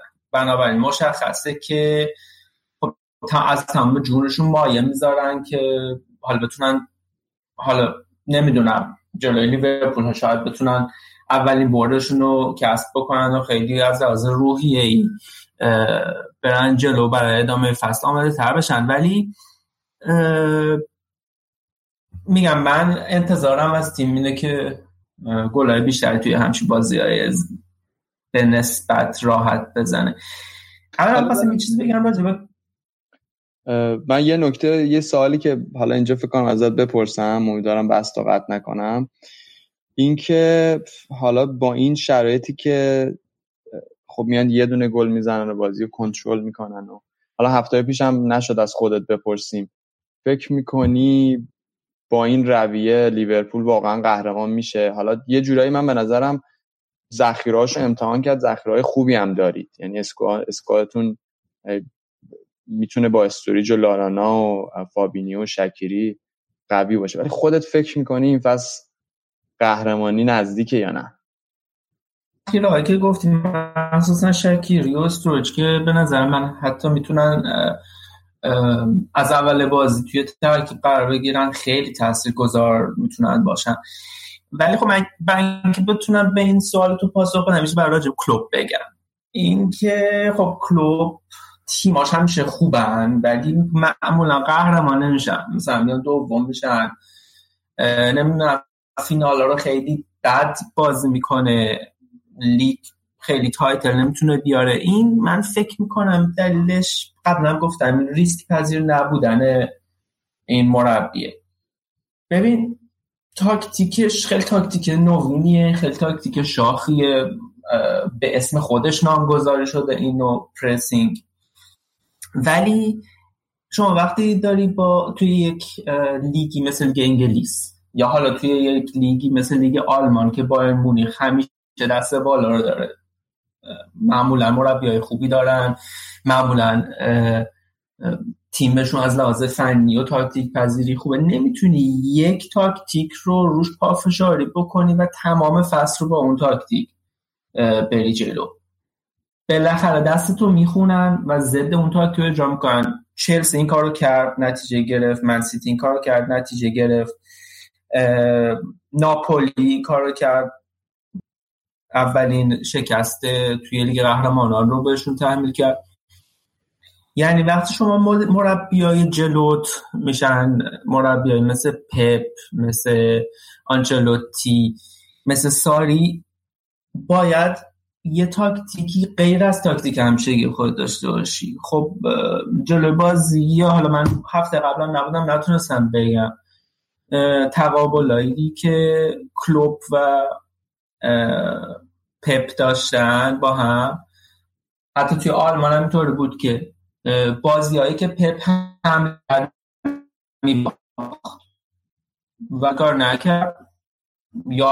من من کرد دفاع مست به کناش گفت که خب بیمه ها با حمله نکنن و اون باز رو برد. همین اتفاق توی هفته پیششون جلوی منسیتی تکرار شد و پپ تونست با کنترل بازی خیلی خوب یعنی بازیشون رو کاملا سبکش رو عوض کردن و تونستن جلوی لیورپول در بیان و نتونست لیورپول هیچ کاری بکنه. هیچ تأثیری بذاره. جلوی ناپولی آنچلوتی هم همین اتفاق افت اینه که به نظر من اگه می‌خوان واقعا برای قهرمانی برن و تلسمو بشکنن نیاز داره که یک فکر دیگه ای بکنن. یعنی یک پلن بی همیشه داشته باشه توی آسنش برای بازی با این تیمای بزرگ. چون بالاخره برد جلوی تیمای بزرگ هم نیازه. آره دیگه خلاصه سر به زنگا که باید اون کلیدی برده برده کلیدی رو به دست بیاره لیورپول نمیاره. حالا صحبت از سیتی کردی. اگه صحبت نسبت به لیورپول دیگه نداری بریم سراغ سیتی. آره نه دیگه فقط اینکه خب سیتی حالا خودت میگی پنج که زدن تو به برنلی. الان تفاضلشون نسبت به لیورپول شده مثبت ده. که خب تفاضل خیلی زیادی و یادمون نره که سال فصل 2011 2012 من سیتی با تفاضل گل نسبت به منو قهرمان شد. آره این فصل ممکنه واقعا اون تفاضل گل آخر فصل تاثیرگذار بشه. بازی سیتی بنلی هم که تقابل شاید بگم جوهارت بود نسبت به تیم قبلیش که گواردیولا هم خیلی گفته بود که من خیلی ناراحتم که جوهارت رفت ولی پنج تا قشنگ خورد و از نکات این بازی هم که برای من جالب بود این بود که جانستون سمت راست شروع کرد جای واکر که خیلی جالب بود به جای که دفاع وسط باشه. گل اولو که خب خیلی خوب اگه اشتباه نکنم آگوئرو زدش. و گل دوم جالب بود که داور آوانتاژ نداد اصلا عجیب غریب بود. همه واسطه بودن آقا چه خبر برنامه چی و اینا. بعد یهو اومد دیوید سیلوا توپو دید خبری نیست توپو گرفت پاسو داد و گل زدن. اون گل اون مردود شد اون داور کورنر گرفت گفت از خط رفته بیرون. آره می‌تونست اونجا پنالتی رو فکر می‌کنم بگیره برای سیتی که اون اتفاق نیفتاد. از نکات دیگه این بازی هم برا من خیلی جالب بود که دیبروینه از مصدومیتش اومد. خیلی پاسای خوبی هم داد و خیلی نشون داد آماده است بیاد قشنگ فکر کنم سیتی رو دوباره به یه لول دیگه میرسونه. سانه خیلی خوب بازی که از سمت چپ. دیگه فکر کنم اونجا فیکس بشه. محرزم سمت راست خیلی خوب بود. یه گل خیلی قشنگ زد. و فکر می‌کنم دیگه سیتی واقعا حرف برای گفتن نداشت دیگه. کار یه سره کرد و همه بازیکناش هم گل می‌زنن. یعنی واقعا مثل شاید بگم مثل تاتنهام یا مثل چلسی متکی به اون بازیکن نوک حملش نیست. همه بازیکنان توی گلزنی شرکت می‌کنن و فکر کنم این نکته موفق سیتی باشه. خب شهاب گفتم تاتنهام بیا تاتنهام. وستم هم بگو. به نظر چجوری بود؟ نمی‌دونم. دیدی یا نه؟ تاتنهام یکیش بازی رو برد از وستهم بازی تاتنهام وست هم نکته خاصش این بود که اریک لاملا با ضربه بغل پای خیلی دقیق و قشنگ از گوشه زل محوت جریمه به صورت قطری قشنگ توپو فرستاد حالا به قول این گزارشگر به قعر دروازه. و دروازه بانه همش کاری نتونست بکنه. اتفاق جالبی که افتاد بود که توی دقیقه 26 هم حاضرین توی استادیوم ریکی از بورن رو تشریف کردن که هر کس هوادارای وست هم بود که توی سن 26 سالگی درگذشته بود. که خب این آره ولی خب بازی کن نبود دیگه این حرکت هم توییتری هماهنگ کرده بودن. ایوه آره ولی تاتن هم خب بعد از باختش به لیورپول قشنگ مثل که ارزش جذب کرده همه بازی ها رو ببره. چهارمین برد پشت سرشون بود پشت سر همش پشت سر همشون بود و فکر کنم که تو بودی می‌گفتی که یکی از بهترین شروع فصلشون آره؟ آره اصلا فکر کنم بهترین شروع فصلشون بود. فکر کنم خیلی هم خوبه برای تاتنام تاتنام که حالا یه سری بازیکنه ببین اصلیشو نداشت این بازی که حالا آخرش اریکسن و دمبله اومدن. توی بازی یعنی نیمه دوم اضافه شدن. فکر می‌کنم اینکه می‌تونه همچین بازیایی رو حتی شده با یه گل بازی رو ببره و بازی رو در بیاره براشون خیلی مهمه که بتونن این روند خوبشون رو حفظ کنن و بالا بمونن. فقط من تنها نگرانی نسبت به تاتنهام شاید توی اروپا است که خیلی گروهشون سخته. اگه این بازی هم با پی اس وی شاید اگه نتونن ببرن و ببازن به یوروپا لیگ برن. اینتر خیلی نتیجهش خوب بوده.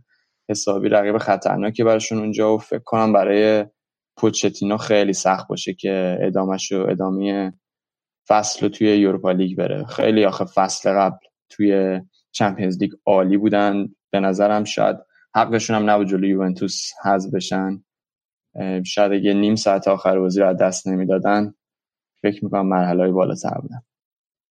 یه نکته دیگه هم شهاب داشت این بود که یورنته فکر کنم شاید ده دقیقه آخر بازی اومد جای هریکن یورنته نمی‌دونم می‌تونی الان فکر کنم 33 سالشه دیگه. هریکن یعنی شاید خیالش قشنگ راحت از نوک. واقعا هم خوب بازی می‌کنه ولی اگه هریکن مصدوم بشه یا هرچی نباشه یورنته رو باید بیارن دیگه. یورنته هم سنش زیاده هم اصلا من باز شدم گفتم وای من یعنی چجوری یه ذخیره هریکن؟ فکر کنم باید خیلی تمرین کنه که بتونه یه جایگزین خوب بر هریکن باشه اگه هریکن مصدوم بشه یا اتفاقی براش بیفته. خب شهاب برای ما این هفته خیلی مهم بود چون برایتون 90 دقیقه جهان بخش رو تو تیمش دید و جهان بخش اومد یه بازی خیلی خوب نسبت به هفته قبل انجام داد شاید که از بهترین بازیش توی طول فصل بود. رو ضربه کورنری هم که فرستاد باعث شد که برایتون گلو بزنه و اوضاع بنیتز نیوکاسل یه ذره خطرناک بشه. تو از بنیتز نه والا شاکی که نه فقط آخر فصل خیلی بازی در آورد. خراب کرد رفت. دیگه اصلا تیم تا اومد بیاد تیم شه خیلی طول کشید. نه بنیتس بیچاره. حالا مالک مالکای باشگاه که عوض شدن یکم. باشون نتونست مچ بشه و مشکل پیدا کرد و بعدم تو آخر که هم یکی از بدترین فصلهای لیورپول رو مربیگری کرد و رفت. ولی نیوکاسل من حیفم میاد. نیوکاسل خیلی دوستش دارم. بخاطر واقعا دوست دارم بزنن یه, یه برد حداقل بیارن. خرج زیاد کردم. من فکر کنم یه مقداری اگه شاید اگه یه دونه برد بگیرم فکر کنم به روند بیام بالای جدول. یعنی من فکر می‌کنم شاید تایید آره یعنی غیر عادیه. به قول تو با بازیکنایی که دارن اصلا غیر عادیه این جایگاهشون. قطعا. ولی خوشحالم که خب جهان نقش اینقدر خوب داره بازی می‌کنه. حالا تیم ملی هم خوب بازی کرد بازی ملی شد ولی مهمه که واقعا این لژیونرها که میرن اروپا توی طول فصل بازی کنن و مثلا نیمکت نشین و نشن که خب مثل اینکه جهان بخش کم کم داره جای خودش رو پیدا می‌کنه توی تیم آره دیگه ناکارت رو نیمکت نشین کرد این بازی 90 دقیقه بازی که خیلی خوب بود اون طرف هم. البته من فکر می‌کنم هیتون شاید ایدهش این بودش که این بازی چون یه مقدار شاید آسون تره بیاد از نیمکتش استفاده کنه. امیدوارم ولی هفته بعدی باز جایگاه خودش رو تثبیت کنه. از بازی دیگه این هفته هم که بگم که کاردیف هم که تای جدول بود اولین بردش رو جلو اون یکی تیم دیگه تای جدولی فولام گرفت. و خب براشون خیلی مهم بود که بیان کم کم به بالای جدول. از بازی دیگه این هفته واتفورد وولفز بود که دوتاشون تقریبا بالای جدولن دارن برای شاید ششم هفتمی میجنگن و واتفورد نشون داد که خیلی لیگ آسون نیست برای وولز دوتا زدن بازی خیلی خوب پریرا و کاپو بود که کاپو گل اول زد. و گل دوم پریرا خیلی یه, یه استوپ خیلی خوب داشت که توپو رسوند به خط به نزدیکی دروازه وولز و گل زد و بازی دو هیچ شد. بکنم بازی ساوت هنتون بورن موث مونده فقط که حالا بورن دو تا بازی قبلش رو برده بود و اومده بود یک بازیکن ببره جلوی ساوت همتونی که از پنج بازی اخرش فقط دوتا امتیاز گرفته. اصلا شرایط خوبی نداره توی رده 16 هم ولی خب بازی هم کاملا پای و پای بود و آخرش هم مساوی به نظر نتیجه خوب بود برای بازی. هیچ هیچ کدوم از تیم نت... هیچ کدوم از دو تا تیم نتونستن خیلی خودشونو به رخ حریف بکشونن و من فکر کنم هم در نتیجه نزدن. آره من فکر مشکل با تو این بازی هم این بود که اینا خیلی حواسشون به این استادیوم جدیدی که می‌خوان براشون قرارداد ببندن و هنوز اتفاق نیفته چون استادیوم خودشون خیلی کوچیکه. این بازی که بازی خونگیشون هم بود تو دینکورت بود که دوازده هزار تا فقط ظرفیت یعنی مثلا در فکر اکباتان بکنم بیشتر ظرفیتش هستش. براشون خب از لحاظ مالی خیلی سخته دیگه چون تماشاگر خب کمتر میاد قطعا. و خب اگه برن یه استادیوم بزرگتر فکر به مرور زمان خیلی براشون بهتر بشه. حالا فعلا که نسبتا بالای جدولند دو هفته دیگه هم با یونایتد بازی دارن و خب بازی سختی در پیش روشون هستش و ببینیم بالای جدول میمونن یا نه. آره دیگه اینا همین که هست نشن از لیگ برتر. خودش یه پیروز خیلی بزرگه برشون چون هر فصل یه جوایز خیلی زیادی اتحادیه میده به علاوه این حق پخش و نام. خب خیلی از لحاظ مالی می‌تونه تیم رو کمک بکنه. و فکر نمی‌کنم برنوس حالا این امسال بیفته. و فکر کنم همه براشون به اندازه کافی هاشی امنیت ایجاد بکنه. من خیلی باشون شوال می‌کنم. یه ادیا یه تیم خیلی جوون و ردیف کرده و یه مدل خوبیه برای فکان تیمای دیگه که بتونن بازیکن جوان رو بیارن و خوب نتیجه بگیرن. آخرین بازی این هفته هم حالا قبل از ضبط ما آرسنال که فردا بازی داره ولی قبل از اون اورتون کریستاپالاس هم همین الان بازی کردن و اورتون دو تا زد تو بازی که کریستاپالاس یه پنالتی رو از دست داد. و بعد از اون اورتون اومد تو شاید پنج دقیقه آخر دو تا گل زد و یه ذره شرط برای روهایسون سخت کرد و در نهایت آخرین بازی هفته که شاید فردا برگزار میشه که شاید بازی مهمی هم باشه برای آرسنال. که آرسنالی که نه تا بازیشو برده و مرتضی نیستش که بگم که تنها تیمیه که نه تا بازیشو برده و خلاصی افتخار مشتی دارن برای خودشون کسب می‌کنن که نه تا بازی پشت سر هم. آره نه تا بازی پشت سر هم بردن. دست حالا قبل از اینکه این بخش رو تموم کنیم حالا یه تبلیغی هم بکنیم برای هفته بعد که داشتیم با هم صحبت می‌کردیم راجبه این خبری که اومده بود مثل اینکه عربستان بخواد بیاد منچستر رو بخره. حالا بعد اما بیشتر مفصل هفته بعد راجبش صحبت می‌کنیم وقتی که همه چی مشخص شد راجبه این قرارداداشون و مذاکراتشون. ولی خیلی کوتاه موافقی با بله یا خیر. با این اتفاق من فکر خیلی کوتاه من نمی‌تونم جواب بدم. قطعا بذار هفته دیگه من فکر کنم صحبت در این زیاده ولی ارزششون هم خیلی نجومی بود. الان باشگاه 800 میلیون اینا می‌خواستن 4 بیلیون پوند یه رقم 4 بیلیون پوندی پیشنهاد بدن. که خیلی رقم بالایی از سهام باشگاه هم وقتی این کار کردن قشنگ رفت سری بالا که بعد بازی یونایتد که مساوی شد دوباره سهام ذره افتاد. حالا من می‌خوام فلش بک بزنم به, هفت... به صحبت هفته قبل علی که راجع به رئال و اون شیوه مدیریت رئال مادرید اشاره می‌کرد. من فکر کنم اتفاقا باعث میشه که تیمای بیشتری بخوان اون کار رو انجام بدن.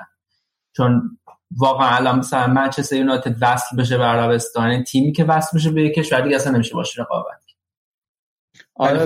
حالا بیشتر بیشتر از اونم فکر کنم طرفدار آلمانی مثل آراد ناراحت باشن. الان ناراحتی خوش اعلام کرده گفت منچستر ماکسیموم ده هزار تومن میارزه. هفته بعد حسابی باش سر قضیه که حالا ده هزار تومن میگذره یا بیشتر صحبت نه نه. به نظر من چه هزار تومن میارزه از نمی‌دونم با دلار چجوری حساب کرد ده هزار تومن یعنی بکنم با دلار الان حساب کرد که خیلی بی انصافی کرد. چون دلار چون دلار گرون شده میگه ده هزار تومن. آها یعنی شاید بکنم آره آقا حل است ردیف. من صحبتی ندارم تو انگلیس و اگه صحبتی نداریم نه منم فکر کنم که نکته خاص داشته باشم بله به نظر منم با آراد موافقم. من چه هول و هوش همون ده هزار تومن ارزش واقعی و من نمی‌دونم چرا توی لیست فوربس هم همیشه توی اون اولیه. آره. آقا اولیه. دلیل داره به خاطر اینکه تیم محبوبیه. تیمی که طرفدار داره.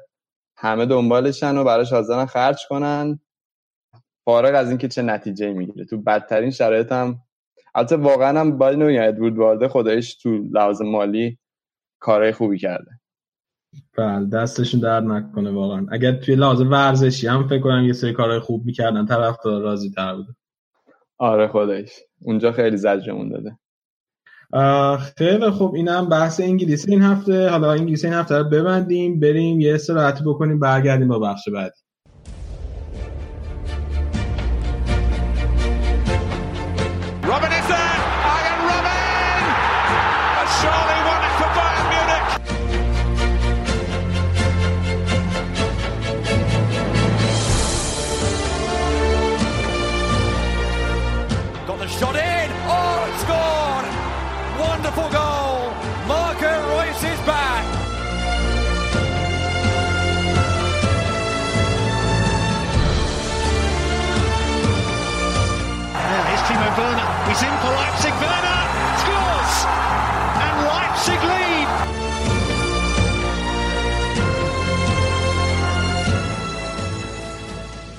تو این بخش بیاین راجع به آلمان حرف بزنیم. آراد فکر کنم که می‌خواستی با بازی تیم ملی آلمان شروع کنی. بیا شروع کن حرف بزنیم. چه خبر بود؟ اول فکر کنم بازی آلمان هلند می‌خواستی بگی. سلام علی سلام به همه کسایی که به ما گوش می‌دید. آره علی می‌خواستم ولی خورده راجع به مانشافت تحلیل رفته صحبت کنم. اول بازی هلند که یه بازی فاجعه بار بود. پر از بازیکنایی که بی انگیزه بودن شل میدویدن و واقعا هیچ کاری ازشون بر نمی اومد نتیجه هم که خیلی بد بود خیلی سنگین بود. و کاری هم نمی‌تونستم بکنم مثلا اینجوری نبود که یا موقعیت ها اگه استفاده می‌کردن میبردن. یا خب هلند خیلی خوب بود خیلی زده حمله خوبی هم زد و عالی کار که حقشون هم برد بود. و بعد بازی خب یه جو خیلی سنگینی ایجاد شد. همه بازیکنها به باد انتقاد گرفته شدن. از جمله نویر بواتنگ هوملز. نویر روی گلم مقصر بود که حالا این راجبه این به انتقاد گرفته شدن تو قسمت بایرن بعدم بهش برمیگردم. بعد بازی دیگه همه جو اینجوری شده بود که لو بره کنار و برکنار بشه و نمی‌دونم دیگه به درد آلمان نمی‌خوره و از این حرفا. خلاصه آقا برای بازی با فرانسه اومد یه ترکیب جدید چید. فقط البته بواتنگ مستوم شده بود از اون اصلی ها نویر و کیمیش و هوملز و کروس نگه داشته بود تو زمین. بالاخره دست رو دلش گذاشت و مولری که مدت هاست محور رو رو نیمکت نشوند. چیزی که خیلی تو چشم بود سرعت زیاد ستایی جلو بود. ورنر سانه گنابری خیلی خوب بودن. خیلی خوب بودن. بازی رو به جلوی آلمان و اینکه پاسکاری بی هدفی که تو جام جهانی می‌دیدیم ما نمی‌دیدیم دیگه. خیلی رو به جلو خیلی سریع. عیبش فقط این بود که این سه تا اصلا با هم هماهنگ نبودن وگرنه همون نیمه اول می‌تونستن کار فرانسه رو یه سره کنن. ولی خب اصلا هماهنگ نبودن خیلی موقعیت از دست دادن. سانه هم یه خورده استرس تو بازیش به چشم می‌خورد خیلی چند بار لیس خورد تو توپ و موقعیت خراب کرد. ولی با این حال خیلی بازی موثری داشت. گل سرسبد آلمان جلوی فرانسه کیمیش بود؟ که گذاشته بودش هافبک دفاعی پوگبا رو کاملا محو کرد تو بازی. 67 درصد نبرد تن به تنشو برد. 99 تا لمس توپ و 92 درصد دقت پاسش بود. که به نظر من جا ممکنه که دیگه همیشه توی مانشافت به این پست برسه با این عمل کردی که داشت. خیلی خوب بود.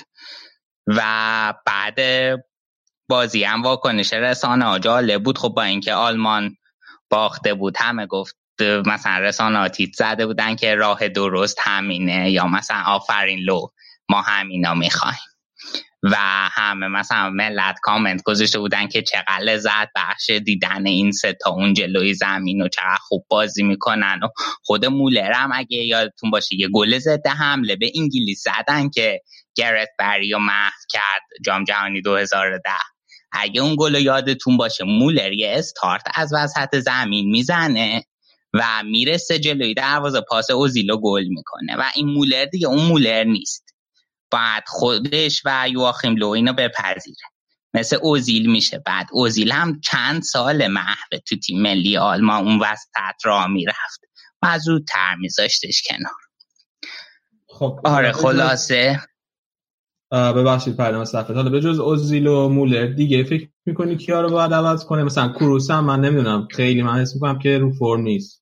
کروس اصلا رو فرم نیست ولی تو بازی فرانسه که بقیه خوب بودن ما یه بازی کاملا کلاسیک تونی کروس دیدیم. همون جوری که همیشه دوست داریم تونی کروس رو ببینیم. پاسای دقیق تقریبا بدون خطا بازی سازی بی نقص و نشون میده که بازی تیم روی بازی کروس هم تاثیر می‌ذاره. یه چیزی که من راجع به کروس به نظر می‌رسه کروس شواینشتایگر نیست که بتونه یک تیم انگیزه بهش بده یک تیم رهبری کنه. اونم لا نیاز به یه رهبر داره و وقتی بقیه تیم شلن کروس هم شله. ضمن اینکه خب واقعا افت کرده عمل کردش تو رئال. حالا حتما خودت بهش اشاره می‌کنی تو بخش رئال مادرید. و افت کرده دیگه. اون کروس دو فصل پیش نیست. دیگه کسایی که من به نظرم می‌رسه واقعا هوملز و بواتنگ وسط دفاع رو اعصابن. خیلی ضعیف شدن. و نویر. نویر خب یه با می‌تونه تا چل سالگی رو اوج باشه نویر خیلی راه داره. ولی اتمار هیتفلد میگه که تو هر میزانی که یه بازیکن مصدوم باشه همون میزان حتی اقل زمان داره تا به نقطه اوج قبل مصدومیتش برگرده. نویر بیش از یک سال مصدوم بود و الان تازه چند ماه از مصدومیت آمده خیلی طبیعیه تو اوج نباشه. من دوستم نویر دعوت شه ولی الان ترجیح میدم ترشتگن تو بازی باشه تا اینکه یه وقتی برسه که نویر دوباره به لول اصلیش برگرده. و الان حالا ترشتگن احتمالا اشاره می‌کنیم فوق العاده است خیلی رو فرمه. آره تو اسپانیا راجبش میگیم ولی نویر آره. حتی به اوجم اگر برگرده من فکر کنم خیلی کار سختی داره چون ترشتگن خیلی آماده است.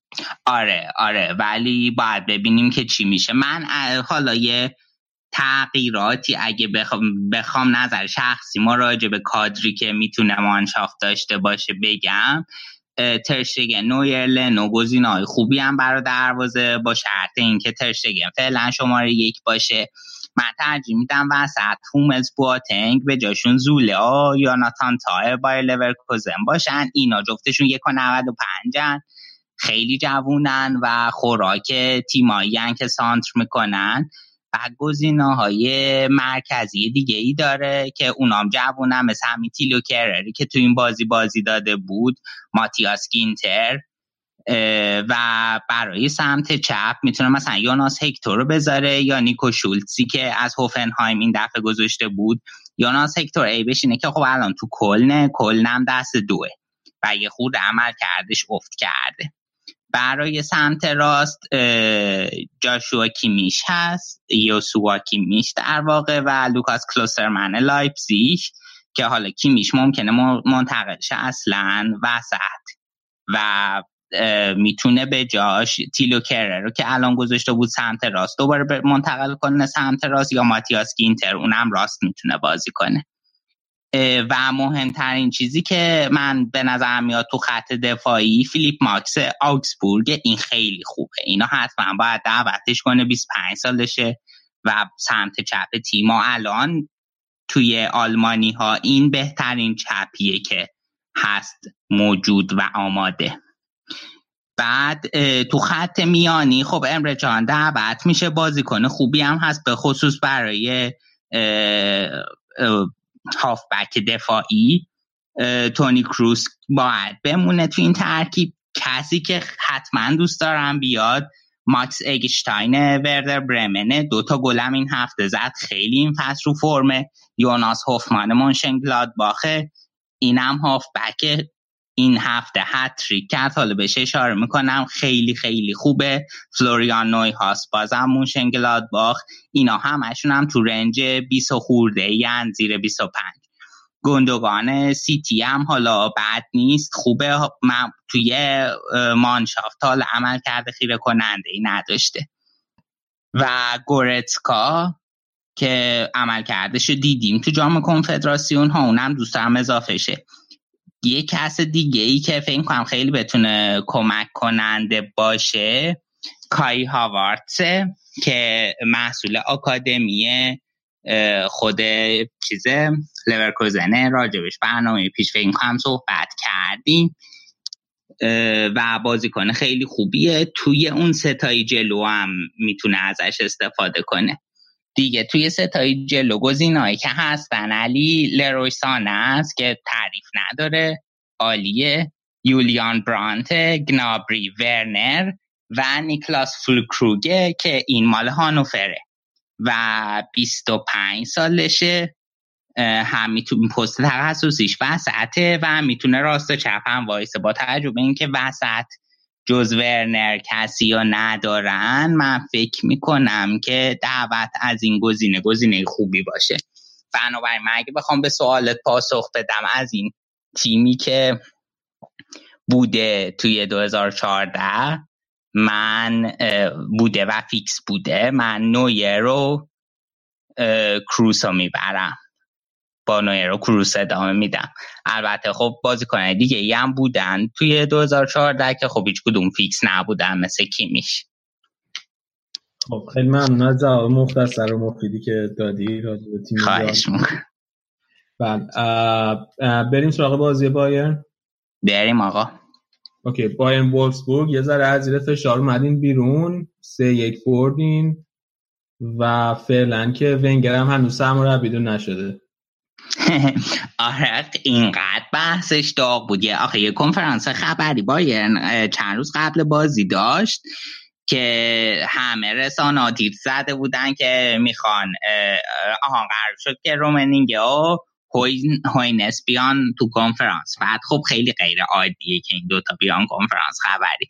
همه رسانه تیت زده بودن که اینا می‌خوان بیان جانشین کوواچ رو معرفی کنن جانشین کوواچ بنگره و فلان اینا. خلاصه ما هم حسابمون خورد. ولی اومدن گفتن که خب هدف ما رومنیگه شروع کرد گفت هدف ما از این چیز از این نشست. اینه که از انتقادهایی که به بازیکنهای بایرن شد بعد بازی با هلند دفاع کنیم. بعد اشاره کردم و به مانوئل نویر گفته که اینشون چهار بار بهترین دروازه‌بان جهان شده. من اولی هاینس با سپ مایر هم بازی بودیم. تو دوران طلایی اولی کانو تو مونیخ دیدیم. ولی به جرأت می‌تونم بگم که نویر از نظر فنی برتره. ما می‌خوایم امروز اعلام کنیم که ما از همه بازیکنانمون و سرمربیمون حمایت می‌کنیم. بعدش هم یه سری دوباره پاسخهایی به انتقادات راجع به بقیه بازیکن‌ها مثل بواتنگ، هوملز، روبن و ریبری نشون داد. هوینس هم به شدت عصبانی بود نسبت به خبرنگارا و الفاظایی که توی رسانه ها به کار بردن اینا گفت که این نیکو و حسن نیکو کوواچ و حسن سالی امیزیچ رفته. بودن ورزشگاه برای تماشای بازی بسکتبال یعنی الان نقل قول از هوینسه بعد ازشون هم خیلی گرم استقبال شده اینا وسط بازی صدا یه سری سوت اومد. بعد خطاب به خبرنگارا میگه که تو رفتی تلکام مراجعه کردی و خواستار فایل ضبط صدای ضبط شده ای سوتا شدی که تو خبرگزاری بیلد منتشرش کنی. این کار چرم آوره. خلاصه که تقریبا دعوا بود. تو کنفرانس خبری بعد یه خبر خوب دیگه برای بایرن این که ریکاوری کمان خیلی بهتر چیزی که انتظارش می‌رفت پیش رفته قربو 6 ماه دور باشه. احتمالا اواخر نوامبر برمیگرده. کمان خیلی خوبه واقعا. با تجربه سن روبن و ریبری بهش نیاز داره بایر و بایرن تمام شد دیگه درسته؟ آره نه فقط بگم که وولسبورگ هم حریف مورد علاقه. لواندوفسکیه. دو گل یه پاس گل لواندوفسکی که چند بازی بود کلا محو بود. چه تو لهستان چه توی بایرن مونیخ خیلی خوب بازی کرد این هفته. و گنابری هم خیلی خوب بود. هنوز توی استوپ ایناش یه خورده مشکل داره ولی خوشحالم که فیکس بهش بازی داده بود و واقعا عالی بازی کرد. خیلی راضی هم ازش. بالاخره باید بذاردش تا جا بیفته دیگه. آره میگم می‌خوای قبل اینکه برین سراغ باز دورتموند اشتوتگارت یه نفسی بکش اسم می‌کنم نفس کم آورد. آره فکر خوبیه. خیلی مطلب زیاد می‌خوام بگم این دفعه و آره خورده تون تون صحبت کرد. اوکی خب باز دورتموند چطور بود؟ خیلی باحال بود. اشتوتگارت که مربی جدیدش رو بعد هفته پیش اعلام کرد. که مرتزا گفت اخراج شده این واین تیرل مربی جدیدشون شد که سابقه مربیگری تو شال که آیکسبورگ داره و اوج افتخارش اینه که آیکسبورگ رو یه پس پنجم کرد. و مدیرای شوتگارد نشون دادن که چقدر کوتاه مدت و کوتاه فکرانه به این سرمربی تیمشون نگاه می‌کنن. اون ولف هم که سرمربی فصل پیششون بود خیلی جوون بود. و به نظر من خیلی خوب بود. از همین موضوع اتفاقا انتقاد کرده بود. بعد این واینتسیرل یه رکورد منفی داره که تا حالا جلوی دورتمون نبرده و این دفعه هم تونست این سنت خودش رو ادامه بده. آقا اسم دورتموند اومد بذاری من پاورچین پاورچین بیام داخل. سلام به همه. خوشحالم که دورتموند رو اونجا می‌بینیم. و بایرن رو اینجا. عجب. آره دیگه هیچی الان تو بوندسلیگا قشنگتر از این نیست که دورتموند اول باشه و بایرن هم داره زور می‌زنه که بیاد بالا. بسیار آقا بریم سراغ بازی. بریم آقا آره. آقا تیم شهرتون که نابود شد تو این بازی دیگه. متاسفانه. خوشحالم تو ورزشگاه نبودم. توی 25 دقیقه اول سه تا خوردین و دیگه کار تموم شد دیگه. همونجا طرفدارا دیگه بعد تلویزیون خاموش می‌کردم آقا خوب بود دیگه. بازم این بازیکن دوست داشتنی شما. واقعا خوشم میاد از سانچو بازی شروع نشده. یه گل زد. حالا شانسی بود. خورد به دفاع رفت گل. ولی تقریبا بازی یکی شروع شد دیگه. دقیقه دو زدن آره. و کلا بازی دست دورتموند بود. گل بعدی دقیقه 23 رویس زد ولی نباید از اون حرکت آلکاسر هم رد شد. یه حرکت دامی کرد از رو تو پرید و تو رسید به رویس گل کرد. گل سوم هم آره واقعا خیلی خوب بود. گل سوم دیدی؟ چی شد اون وسط اصلا؟ چرا پاس خیلی اشتباه بدی کرد دفاع استوتگارت خیلی داغون بود خیلی آماتور بود. یعنی یه پاس خیلی ضعیفی داد دیگه. خب جلوی رویس هم همچین اشتباهی کنه خب توپو میدزده دیگه. آره. و آلکاسر هم خیلی خوب زد. یعنی چیپی که زد خیلی قشنگ بود. چیپ خدا بود. یعنی خیلی. قشنگ دروازه وان چیز شد. ناراحت شد. آره خیلی قشنگ بود. و نکته دیگه اینکه چرا اینقدر سمت چپ اشتوتگارت نابود بود. یعنی هر چهار تا گلی که خوردن از سمت چپ خوردن تقریبا. آره آقا اصلا اینا خب چیز دیگه همینی که راجع مربیشون گفتم خب یه چیزی هم باید داشته باشن که با تیم خرید نیاز داره. اینا خرید که نمی‌کنن. هیچی تمام بازی کناشون یه که قابل قبول بودن. همین چند سال همه رو به رقیبای مستقیم واگذار می‌کنن دیگه. مثلا یا وولسبورگ یا ماینز یا کلن فصل پیش. خب الان فقط همین پاوارد رو دارم فکر کنم. آره دیگه بازیکنی که خوب باشه پاوارد کاسترو رو از دورتموند گرفتن که کاسترو یه بازی فصل پیش خوب بود و بعد محو شد. الانم توی شتوتگارت کار خاصی نمی‌کنه این بازی هم و- تعویض شد. آره یه دو نیست دارن که خب بگیر نگیر خوبه. ولی میگم واقعا بازیکن خیلی خفنی ندارن و خب بقیه تیمایی که بالاترن تو بوندسلیگا حالا همهشون میگیم خرج نمی‌کنن ولی بالاخره یه چیزی یه پتانسیلی تو تیم دارن. شتوتگارت واقعا هیچی نداره. این اوج کارشون این بوده که همین سیلر رو آوردن دروازه‌بانشون که خب واقعا دروازه‌بان خوبیه. از سطح شتوتگارت بالاتره. پنالتی ها اینا می‌گیره کارش خوبه. آره ولی حالا نیمه دومش شوتگارت به نظر من بهتر بازی کرد نسبت به نیمه اول. خیلی حمله کردم ولی اصلا استفاده نتونستم بکنن دیگه و یه دونه دبل سیف داشت بورکی. خیلی خوب. قشنگ نجات داد دروازه‌شون رو. یه نکته دیگه هم که هست بازم آلکاسر اصلا اولین بازی بود که فکر کنم از اول اومد توی ترکیب بود.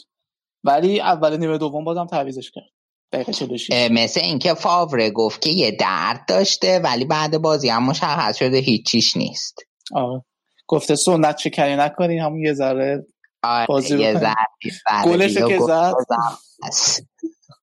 آره دورتموند اصلا نمیشه گرفتش الان با این وضعیتی که دورتموند داره الان با این ظهور سانچو و احیای آلکاسر رو رویس هم. که مصدوم نیست بالاخره بزنیم به تخته یا من خیلی دوست دارم که تو اروپا هم بترکونن. آره یا اکس-. خود اکسل ویتسل اینا اصلا دورتموند خیلی خیلی خوبه الان الان اینا. مصدوم نشن بمونن فکر کنم بیرقیبن آره. فعلا تو آلمان. آره دقیقا. پلیستیش بازی نمی‌کنه؟ چرا بازی کرد تر... نه تعویضی اومد تو این زمین تو بازی. بازی با اشتوتگارت اومد و فکر کنم یه پاس گل هم داد. گل چهارم فکر کنم پاسش رو پلیسیچ داد. اگر درست یادم باشه. آره. آخ دیر اومد ولی اومد کارش هم کرد. الان وضعیت دورتموند اینجوریه که بهترین گلزنشون که آقا رویس پنج تا گل زده سه تا پاس گل داده و آمار عجیب غریب سانچو هم که 6 تا پاس گل دو تا گل. خیلی خوب. آره. آلکاسر هم که دیگه موندنی شد توی تیم. البته ترک که مدیر ورزشی دورتموند تایید نکرده. گفته ما هیچ مذاکره ای با بارسلونا نداشتیم. نه خیلی استایل من نمی‌دونم کی- کجاست. که فعلا ولی نمی‌دونم. بعید از دستش بدن دیگه. آره خیلی البته خب مدیرای دورتموند شال که خیلی بارها ثابت کردن که چقدر ضعیفن. ولی حال باید ببینیم. من امیدوارم چیزا از دست. بدیهیه. آره حالا دیگه ببینیم چیکار می‌کنه. خب فکر کنم. ما راضییم از وضعیت دورتموند. بسیار عالی. آره بابا به منم گوش بدین اینجا مثلا مجری هم. بابا. آقا بریم بریم سراغ بقیه بازی ها وقت تنگه. بریم سراغ بازی بعدی فرانکفورت دوسلدورف که دوباره یه بازی کن 5 تا گل زد توی یه بازی بوندسلیگا. آره علی این 17 همین باریه که توی تاریخ بوندسلیگا این اتفاق میفته و بعد از سال 91 دومین باره. پنج تای قبلی که خب در تاریخ همیشه موندگار خواهد بود اگه یادتون باشه 2015 بود لواندوفسکی به وولسبورگ که بازیکن به عنوان بازیکن تعویزی اومد تو تو نه دقیقه پنج تا زد و پنجمی که زد دوربین پپا نشون داد که دوتا دستش گذاشته رو سرش و دهنش باز مونده. هیچ وقت اون صحنه از پپ یادم نمیره. خیلی خوب بود. اینم جوویچ تو این بازی پنج تا گل زد که 20 سالشه. محصول آکادمی ستاره سرخ بلگراده و فعلا قرضی از بنفیکا اومده آینتراخت. و این فصل خیلی خوب داره اون جلو بازی می‌کنه. زوجش تو خط حمله سباستیان هالره که نقش اونم نباید قافل شی.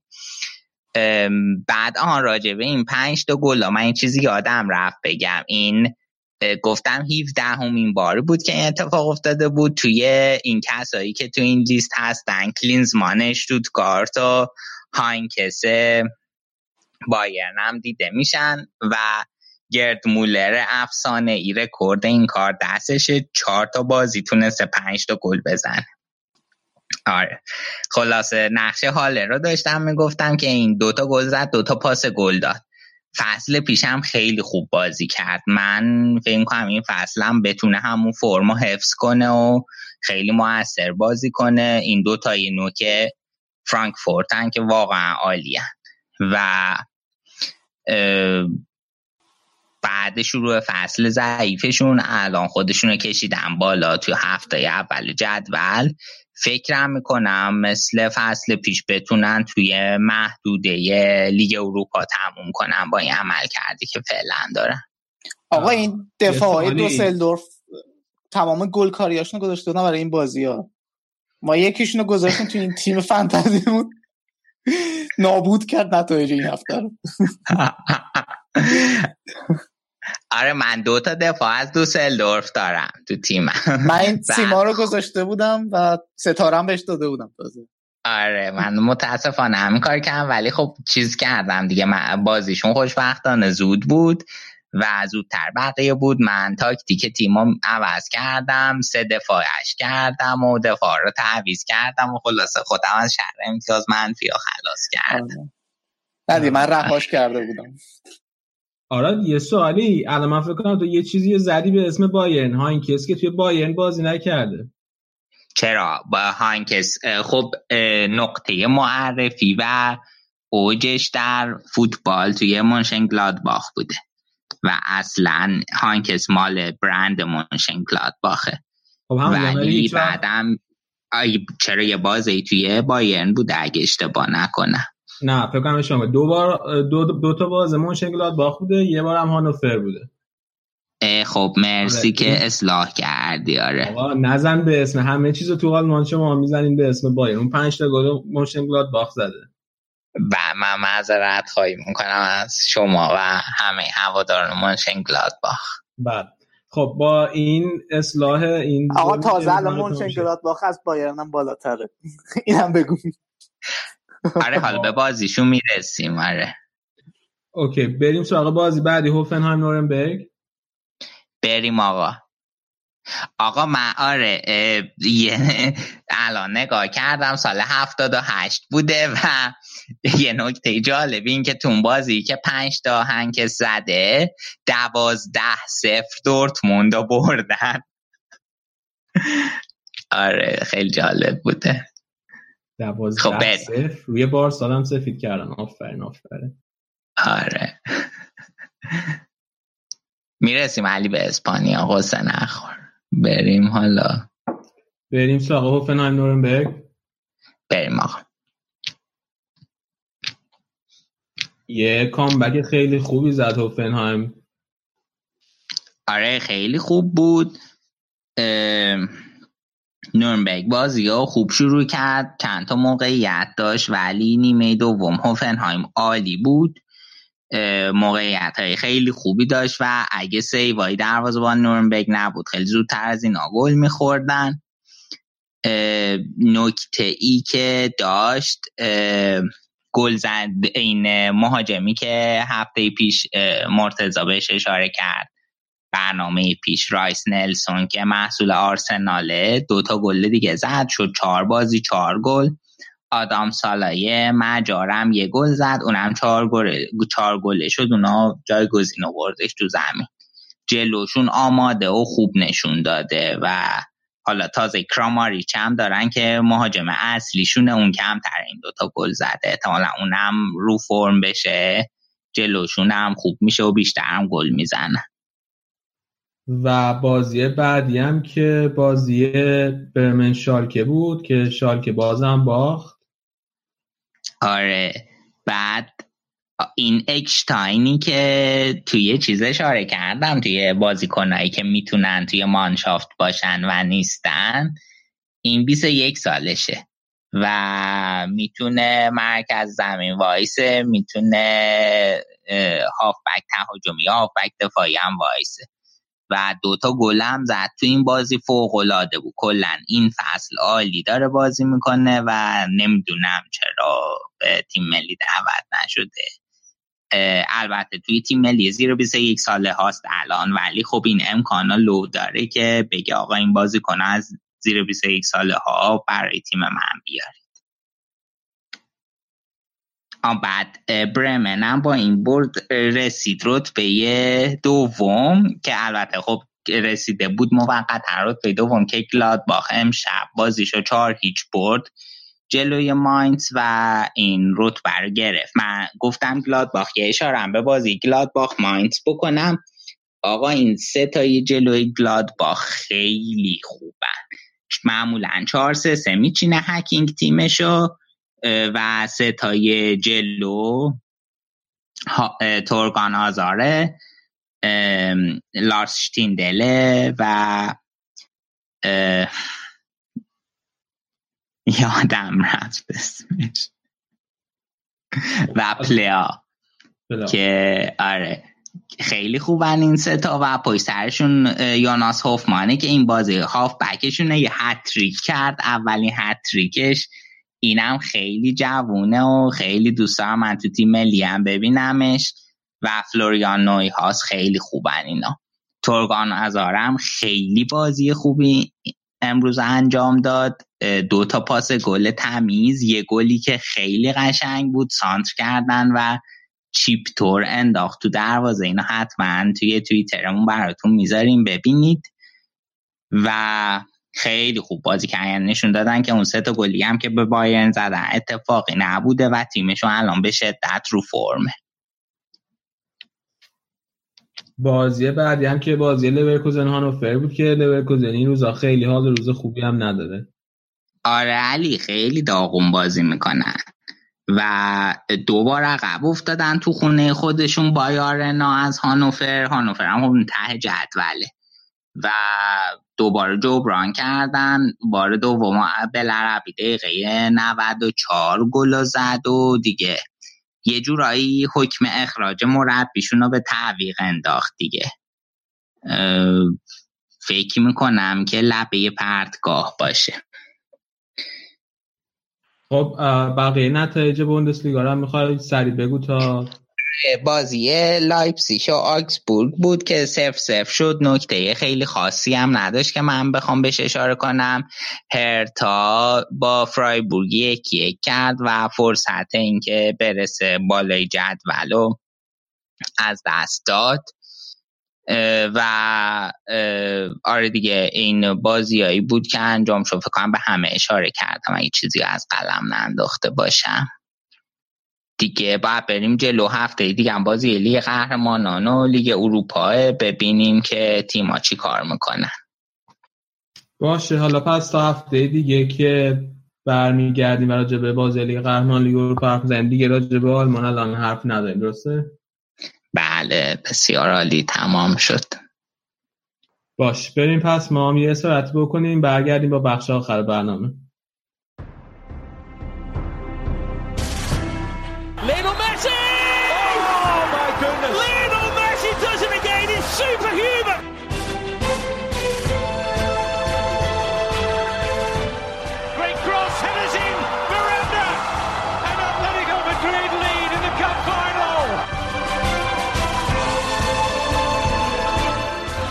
Takes.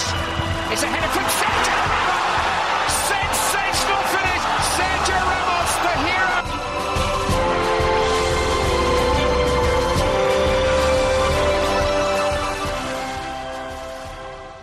با بخش آخر برنامه که بخش اسپانیاس برگشتیم الان می‌خوایم راجع به نتایج بازی غیر از رئال بارسا اول برنامه حرف بزنیم بعدش میریم سراغ رئال و بعدش هم بارسا همین بیاد نتایج بقیه بازیهایی که توی لیگ برگزار شده بگو برامون.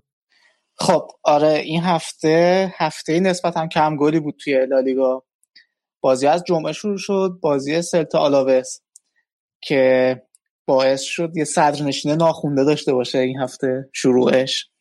حداقل برای یه روز. آلاوز بعد از اینکه یکیش سلتا رو زد رفت صدر جدول. بازی بعدی بازی زیبای رئال لوانته بود. که حالا بعدا در موردش بیشتر صحبت می‌کنیم. لوانته چجوری برد رئالو با کمک وار و کمک بازیکنان رئال. بعد بازی لگانس والنسیا بود که والنسیا هنوز اوضاعش خوب نیست دیگه. 13 جدول لگانس هم که 18 جدول بود یک یک کرد با هم باش. این بازی هم وار داشت. فکر کنم این فصل والنسیا تو مستاری اصلا نبرده. نمی‌دونم فکر کنم. آره ولی خب برعکس اون چیزی که من هر هفته اینو میگیم. تو اول فصل از والنسیا تعریف کردی و هنوز اوضاعش اینه. حالا انشالله که برمیگردن رو دور این بازی هم وار داشت. بازی بعدی ویارال اتلتیکو بود که اتلتیکو یه لباس نه لباس دومشون یه لباس سومش نه که آبیه. خیلی قشنگ بود من دوست داشتم. این لباس دومشونه بعد اون طرحش هم دیدی؟ این طرح میدان نپتونو مادریده که قهرمانی هاشون توی اون میدون جشن می‌گیرن. آره فکر کنم این کارو نایکی امسال کرده رو لباسای دوم سوم تیم‌ها که یه نمادی از اون شهرشون روی اون لباسشون می‌ذاره. یک یک شد بازی ویارال اتلتیکو. این بازی هم وار داشت. کلا توی لالیگا همه بازی تقریبا وار داره. حداقل یه دونه رو. خیلی بازی پر موقعیتی هم بود. یعنی هی بازی جا جمع شد هر دو تا تیم کلی موقعیت داشتن. آره. و اینکه کم کم داره خودش رو می‌کشه بالا دیگه اتلتیکو. حالا مساوی شد این بازی ولی اختلافش نسبت به اول فصل کم شده با صدر جدول. آره دیگه اینا تا هفت امتیاز اختلاف امتیاز هم رفتن ولی الان فقط دو امتیاز با بارسا صدر نشین فاصل دارن. یعنی خیلی چرا خاموش؟ الان دیگه اومدن کامل بالا سر راه. خیلی چرا خاموش آن نیاز نبود دیگه. بقیه تیم‌ها خوب امتیاز از دست میدن. امسال. خیلی عجیب شده لیگ اسپانیا. اون صدرش تیم‌ها خیلی امتیاز از دست دادن. بازی بعدی رایو وایکانو بود و ختافه که عزیزان رایو وایکانو کلی تلاش کردن که ختافه این بازی ببره. یه اخراجی دادن. حتی آخر بازی بود. یه گل به خودی هم زدن. تا خطافه برسه هشتم جدول. و وایکانو هم که 19 همه کلا خطافه دو تا شوت تو چارچوب داشت دو تا گل زدن تو این بازی. بازی بعدی بازی ایبار و بیلباو بود که یکی یک شد. شاید نکته اصلیش هم یه دونه وار بود که قشنگ بازی ادامه پیدا کرد و برای یه پنالتی به نفع ایبار ایبار بازی ادامه پیدا کرد داورم گفت پنالتی نیست بعد توپ که رفت بیرون. درخواست وار دادن یعنی وار رو رفت بررسی کنه و خیلی طول کشی قشنگ چند دقیقه داشت نگاه می‌کرد. از زاویه های ندم بالا پایین پشت دروازه از توی دروازه تا آخر پنالتی گرفت و گل شد. بازی بعدی بازی بارسا سویا بود که شاید مهمترین خبر هفته رو داشت. مصدوم شد مسی. چهار دو بارسا سویا رو زد. حالا بازم در مورد این بازی بیشتر صحبت می‌کنیم توی ادامه.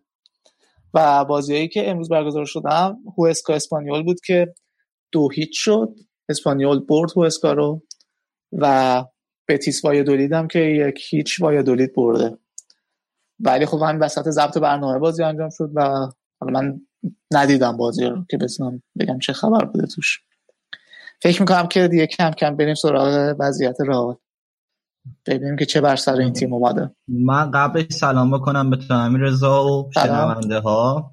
آره این هوسکا خیلی وضعیتش خراب شده. الان فکر می‌کنم اختلافش هم آخر جدول با تیمای دیگه زیاد داره میشه و اول فصل خیلی دوستشون داشتی تو. آره من فکر می‌کردم که تو خونه بتونن خوب بازی کنن. بعد آخه یه گلم بازی بارسا و اسکا هم فکر کنم یه گل اول زدن بعد گل عقب آره. بعدی هشتا خوردن. آره. ولی نه خونم الان امتیاز میدن و قشنگ باید برگردن لالیگای دو. به همون جایی که تعلق دارن. به همون جایی که علی بیا بگو. چه بر سر تیمتون اومده؟ بازی رئال. خب رئال که بعد من شیش و نیم صبح به وقت اینجا از خواب پا شدم که بشنم بازی رئال لوانتر ببینم. و بازی هفت صبح شروع می‌شد. توی یه رو به اول دوستان دوتا گل خوردن. و کل بازی لوانته هم مثل خطافه که گفتی کل بازی لوانته دوتا شوت تو چارچوب داشت و تونست دوتا گل بزنه. و از اون طرف رئال دوازده شده در چارچوب داشت و با این دوازده تا شده چارچوبش فقط تونست یه گل بزنه. پنالتی شده در چارچوب حساب میشه؟ آره دیگه چرا نشه نمی‌دونم. آره، نمی‌دونم. فکر کنم میشه منم حالا سوال جالبی. حالا بعد بعد من علی کنم. علی شیش بیدار شد. اینا شیش و شیش دقیقه گل اولا خوردن. چه عجیب بود. خیلی. این چیز بود کورتوا بود دیگه این بازی. آره این بازی هم کورتوا تو دروازه بود و اصلا هم خوب بازی نکرد. یعنی همون دو تا توپی که اومد دروازه‌شو گل خورد. یکی یکی یا دو تا مثلا موقعیت دیگه هم لوانته داشت که اونا هم کورتوا هیچ کاری نکرد اونا جفتش تو پالو زدن بیرون خود لوانته و وارم امروز یعنی دیروز. خیلی باهاتون بد بود. خیلی بد شانسی هم آورد رال دیگه. آره ببین چهار تا توپ زدن به تیر. رئالیا دو تا گل زدن که دو تاشو آفساید گرفت. خب دو تاش هم آفساید بود. حالا اولیه که خیلی آفساید واضحی بود به نسبت ولی آفساید دوم واقعا خیلی ریز بود. یعنی به نظر من دومیه. خیلی مشخص تر بود. جدی؟ من اون که چیز زد. اون که ماریانو زده میگی ماریانو زد آره. به نظر من که خیلی مشخص نبود دومیه به نظر راموس هم مثل که مشخص نبود. توپو برداشته بود. یعنی تا نیمه برد. مثلا که بازی رو از اونجا شروع کنه. یعنی به داور و وار و اینا کلا داشت می‌گفت که گل شده. ما داریم برمیگردیم به بازی. آخه واقعا خیلی دقیقه 90 بود. بعد گل دوم زده بودن. بازی مساوی شده بود. و خیلی همه رو هیجان گرفته بود. اما میگم من من ندیدم. موقعی شد من نفهمیدم آفساید به شخصه حالا پنالتی لوانته هم با وار بود فکر کنم. پنالتی لوانته با VAR بود. اونم من آخرش به من قطعی نشد که واقعا توی محوطه بود. توپی که خورد به دست واران یا بیرون محوطه بود. ولی حالا دیگه اونم پنالتی گرفت. کلا واران خیلی بازی بد داشت. هم روی گل اول مقصر بود به نظر من مقصر اصلی بود. هم گل دوم یه هندی کرد که اصلا هیچ دلیلی نداشت. آره. قبل از اینکه علی بره تو detail اینکه واقعا چیه مشکل این تیمشون که چرا خاموش داره به قهقرا میره؟ یه به این قضیه وارا چیه واقعا تو لالیگا؟ من قانون دقیقش رو نمی‌دونم که تقریبا هر موقع بازی کنه هر کدوم از تیما بخواد که صحنه دوباره بازبینی شه اینا وار میدن. یعنی هیچ جا من ندیدم بازیکنی اعتراض داشته باشه به تصمیم داور تو این بازی های اخیر و نرن چک کنن. کشتیه چیه؟ این واقعا قانونش چیه که مثلا انقدر زیاد توی فوتبال اسپانیا ما وار می‌بینیم؟ آخ ببین قانش اینه که فقط موقعی که شک دارن واسه کارت قرمز یا واسه گل فقط واسه اون موقع است که یعنی و پنالتی چیزی که. آره آره همون پنالتی گل یا آفساید واسه اینجور موقعیت فقط می‌تونه وار بده. اما کلا چون که داوری توی اسپانیا خیلی ضعیفه کلا نسبت به بقیه لیگا. و همیشه اعتراضای بقیه تیما با اعتراض تیما به داور خیلی زیاد بوده حساسیت روشون زیاده. من فکر کنم که داورا خودن خودشون کلا دست و پاشون میلرزه و خیلی سریع میرن سمت وار. یعنی مقاومتی ندارن جلو اینکه خودشون تشخیص خودشون رو برن جلو. و میرن سمت وار و حالا منم اعتراضی ندارم. یعنی به نظرم بهتره دیگه الان. اگر مثلا این وار نبود شاید رالین بازی نمیباخت و بعد از اون ور اعتراض بقیه تیم‌ها رو درست می‌کرد دوباره. مثل سالهای پیش کلی حاشیه ایجاد می‌شد و خب الان دیگه وار جلوی هم چیزی گرفته دیگه. وار یعنی جلو قهرمانی رئال گرفته یه جورایی. بله بله درست. یه چیزی راجع به دروازه‌بانا می‌خواستم بگم که لوپتگی هنوز داره دروازه‌بانا رو تقریبا گردشی بازی میده. بعضی وقتا به کورتوا بازی میده بعضی وقتا به نواس که به نظرم جفتشون هم افت کردن به خاطر همین موضوع چرخشی بازی دادن. هیچ کدومشون اونقدر اعتماد به نفس ندارن اونقدر به خط دفاع هم هماهنگ نیستن. سر گل اول هم به نظرم هم واران هم کورتوا مقصر بودن. حالا البته واران تقصیرش خیلی بیشتر بود. و من نمی‌دونم واران توی تیم ملیشون که میره مثلا واسه ما بعد بکن با دفاع بازی می‌کنه. اینجا که برمیگرده اصلا یادش میره که چجوری باید دفاع کنه. حالا یکم اون شرایط گل اولشون هم عجیب غریب بود. حالا ما داشتیم تکرار بازی رو می‌دیدیم. اون گل اول دروازه‌بان یعنی قشنگ واران و کورتوا توی سایه بودن. باقی بازی توی آفتاب. بعد خیلی پاس عمقیه. خیلی عجیب غریب اومد که نمی‌شد دید. ولی کورتوا اصلا اونم مثل جام جهانیش و تیم ملی بلژیک نیست. قشنگ اشتباه کردین که نیومد جلو توی گل اول. حالا گل نزدنم یه مشکله دیگه رئال. گلم جوری که قدیم می‌زد نمی‌زنه حالا. آره دیگه الان رکورد تاریخش رو زدن 481 دقیقه است که رئال گل 481 دقیقه بود که رئال گل نمی‌زد و بعدم این گل رو که زده شد بعد 481 دقیقه رو مارسلو زد که خب یه دفاعه و قرار نیست گل بزنه. و این رکورد تاریخ رئال بود. هیچ وقت رئال انقدر دقایق پشت سر هم بدون گل نگذرونده بود. متاسفانه مهاجما که گل نمی‌زنن بنزما از وقتی تو این بازی از وقتی ما توی بازی به نسبت خوب بود اما بازی دوباره گرت بیل خیلی خوب نبود. ماریانو هم هرچند داره همه توجهش می‌کنه اما اونقدر زهردار نشون نداده. بعد شانسی هم که همیشه گفتم خیلی میارن کلی هیت تیرک می‌زنن چهار تا تو این بازی تیرک زدن سه تا تو باز قبلشون تیرک زده بودن. و تیم خیلی در هم ریخته است. اصلا خیلی پلن مشخص نداره توی بازی. لوپتگی خیلی کنترل نداره روی رختکن به نظر میاد. امروز دوباره دیروز یعنی دوباره لوکاس باسکس فیکس بازی داده بود. در صورتی که اصلا بازی قبلی به لوکاس باسکس اعتماد نمی‌کرد و خیلی هم به سرکش نمی‌خورد لوکاس باسکس و نشون میده که خیلی ترسیده بوده از اینکه مثلا لوکاس باسکس هم ناراحت شه و حاشیه ایجاد بشه شروع کرده بود بهش بازی دادن.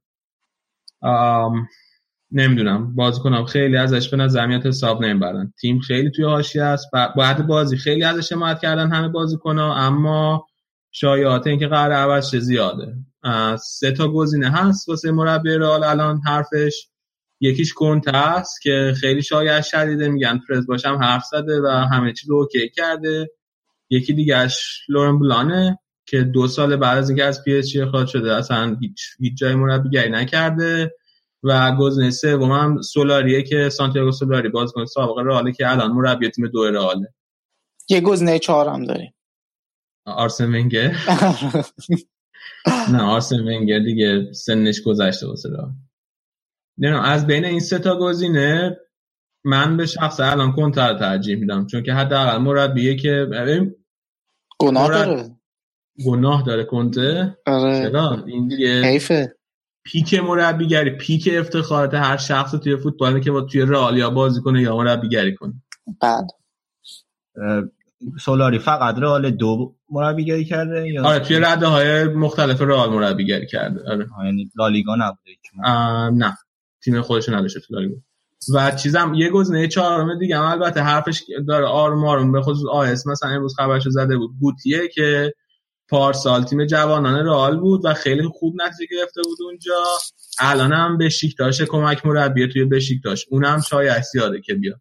اون دیگه واقعا گناه داره. بزن یه وقت که وقتش بود بیاد.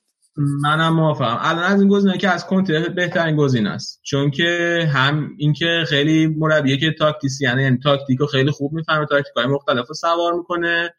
دو اینکه بازیکنایی که حتی روی اوجشون نیستن و آمادن نیستن و سوپر استار نیستن اینا رو بهترین بازی ها رو ازشون می‌گیره و مهمتر از همه واسه رئال که رئال یک مربی می‌خواد که کاراکتر داشته باشه. یعنی مربی رئال فقط لوپتگی مربیه که تاکتیک دونه خیلی تاکتیک های مختلف می‌دونه. خیلی تیمش ممکنه بازی خوبی هم بکنه. اما اون کاراکتر اون شخصیت نداره که همه ازش حساب ببرن. ولی رئال یه مربی می‌خواد به نظر من که همه ازش حساب ببرن. و برای همین من فکر کنم کنته می‌تونه گزینه خیلی خوب باشه. آره به نظر منم بهترین گزینه همونه ولی خب به عنوان یه بارسایی اصلا دوست ندارم کنته بیاد اونجا بله متوجهم. کنته بیاد که دیگه حالا تا چقدر یعنی فکر کنید طول بکشه؟ یه هفته دو هفته؟ این هم سوال خوبه الان دوباره شاید خیلی زیاده. یه سری از خبرگزاری ها میگن که توی همین هفته تو طول هفته بعد اخراج میشه لوپتگی و به ال کلاسیکو نمی‌رسه. یه سری دیگه میگن که وای میسه تا کلاسیکو و بعد ال کلاسیکو اخراج می‌کنه. من خودم فکر می‌کنم که وای میشه تا ال کلاسیکو و اگر ال کلاسیکو رو نبره اخراجش می‌کنه. یه شانسی که اوورد حالا این مصونیت مسی بود دیگه. آره حالا اونم بهش می‌رسیم. ولی تیم انقدر به هم ریخته است که من نمی‌دونم مسئولیت مسی چقدر می‌تونه تاثیر داشته باشه. ولی آره ولی خیلی شغلش در خطره و من فکر می‌کنم که تا کلاسیکو بیشتر وقت نداشته باشه خیلی بعیده اگر ال کلاسیکو نبره بتونه شغلش رو نگه داره. و گناه هم داره. این بنده خدا از تیم ملی اسپانیا نفرین شد اصلا. آره اصلا گناه داشت ولی دیگه شد دیگه. گناه که نداشت ولی خب. بریم سراغ بازی بارسا. من فقط یک چیز یعنی در دو تا نکته دیگه راجع به رئال می‌خواستم بگم. یکی این که ما توی من توی این برنامه خیلی از مارسلو همیشه انتقاد کردم و همیشه هم انتقادم از این بوده که جاشو خالی می‌کنه توی دفاع بر نمیگرده سری اون وظایف دفاعش خوب انجام نمیده. اما مارسلو توی این بازی خیلی خوب بازی کرد خیلی با غیرت بازی کرد و وقتی هم گل زد فکر کنم همه دیدن که آرم باشگاه هی نشون می‌داد آره. همین چیزاست که مارسلو رو واسه هوادارا خیلی محبوب می‌کنه. اینکه توی هر بازی همیشه تا آخر لحظه بیشترین تلاشش می‌کنه و هیچ وقت باخت رو قبول نمی‌کنه. و واقعا توی روزایی که رئال اصلا خوب بازی نمی‌کنه یه همچین بازی از مارسلو آفرین داره. یه چیز دیگه هم این که وینیسیوس بازیکن برزیلی رئال که دفعه پیش هم راجبش حرف زدیم این دوباره ضربه آزاد گل کرده توی رئال مادرید بی و بازی رئال مادرید بی جلوی سلتا ویگو 20 یک یک مساوی شده و اخراج هم شده. بعد از اینکه ضربه آزاد گل کرده اخراج شده و الان توی ال کلاسیکو نمی‌تونه بازی کنه. بنابراین اگر شما مسی مصدوم شده نمی‌تونه بازی کنه ما هم وینیسیوسمون اخراجیه و نمی‌تونه جلوی بارسا بازی بله. کنه شرایط یک یک مساوی. حالا گفتی ضربه آزاد. آقا تو این بازی راموس ضربه آزاد داد به بیل. بله دیگه لطف کرد واقعا. خوبم زد انصافا. بیل خوبم زد. ولی دیگه جوری بود که دروازه می‌تونست بگیره دیگه. آره. ولی درزبانم خوب گرفت. خب. بریم سراغ بارسا. بریم سراغ بارسا. قبل از اینکه در مورد خود بارسا حرف بزنیم یکم در مورد وضعیت مصدومای تیم حرف بزنیم به نظر من. که خب اولین نکته این بود که سرج روبرتو این هفته رسید به تیم. ولی وضعیت خط دفاعی داغونه دیگه. با خبر خوب شروع کردی آره با خبر خوبه برگشت سرج روبرتو ولی اون طرف اون تیتی هنوز وضعیتش خیلی مشخص نیست درد زانوی چپش. بعضیا میگن ممکنه که جراحی نیاز داشته باشه. پزشکایی توی فرانسه گفتن که نیاز نیست پزشکای بارسا گفتن نیازه. بعد من داشتم میخوندم مثل اینکه حالا فعلا قراره که یه مدت بدون جراحی روند درمانیشو ادامه بدن با چیزای اولتراسونیک. نمی‌دونم حالا دقیقا چه جوریه ظاهرا اگه جراحی هم نکنه چون درد داره درد زانو داره احتمالا خب تا نیم فصل که نیست. حالا فعلا مثل اینکه تا نوامبر قراره که اون بدون جراحی پیش ببرن اگر بهتر نشد دیگه جراحی کنن غیبت طولانی. فرمایلین هم دیگه الان اونم حداقل مثل این که سه هفته اونم نخواهد بود اونم مصدوم شده. آره دیگه الان پیکه و لانگله باید به هم دیگه عادت کنن تا فعلا نیم فصل. به هم می‌تونن عادت کنن. ما نمی‌تونیم به هیچ کنیم عادت کنیم. آره. این بازی گل به خودی زد. من نمی‌دونستم واقعا قرار چی بشه. اگه یک کدوم از این دوتا توی بازی با سویا مصدوم می‌شد یا کارت قرمز می‌گرفت کی میومد دفاع وسط؟ حالا من داشتم به هم فکر کنم نمی‌دونم شاید مثلا یکی از بارسای بی بخوام برگرد. حالا الان تو این بازی نه ولی به صورت کلی آیا مثلا کسی از بارسای بی می‌خواد بیاد؟ حالا خورخه کوئنکا که الان بهترین دفاع بارسای بیه بیاد. یا توی پنجره نقل و انتقالات می‌خوام کسی رو بگیرن؟ اگر بخوام این کار بکنن خب تیم هم می‌دونن که بارسا الان نیاز داره قیمت ها رو می‌برن بالا. دقیقا. یه option دیگه هم اینه که آرتورو ویدالو ماسکرانو ازش بسازن و آره. بذارن دفاع وسط. بعضی بازی ها اونم من نمی‌دونم تا حالا جایی امتحان کردن ولی ولی اونجوری حداقل که بیشتر بازی می‌کنه دیگه اونجوری. اونجوری آره بیشتر هم بازی می‌کنه. خب الان هم خط ویدال داره تنبیه هم می‌کنه دیگه. یعنی بعد اتفاقی که باز بعد بازی تاتنهام افتاد چون که نمی‌دونم می‌دونی یا نه بعد شاکی شده بود. آره بعد بازی تاتنهام تو اینستاگرامش استوری گذاشته بود بعد ایموجی عصبانیت گذاشته بود چون که فقط چند دقیقه بهش بازی داده بود. بعدش هم روز بعدش هم یه توییت کرده بود گفته بود که اونایی که شبیه یهودا هستن با این آدم ها دعوا نکنیم چون که اونا خودشون خودشون رو نابود می‌کنن. و الان هم دوتا بازی بهش بازی نداده و خیلی از شاکیه. حالا ولی حالا نمی‌دونم. یه چیزی که اصلا ما می‌خوایم ببینیم که چرا الان به ویدال اندازه پاولینیو مثلا بازی نمی‌رسه. پارسال پاولینیو خیلی خوب بهش بازی رسید خیلی هم خوب خودش نشون داد.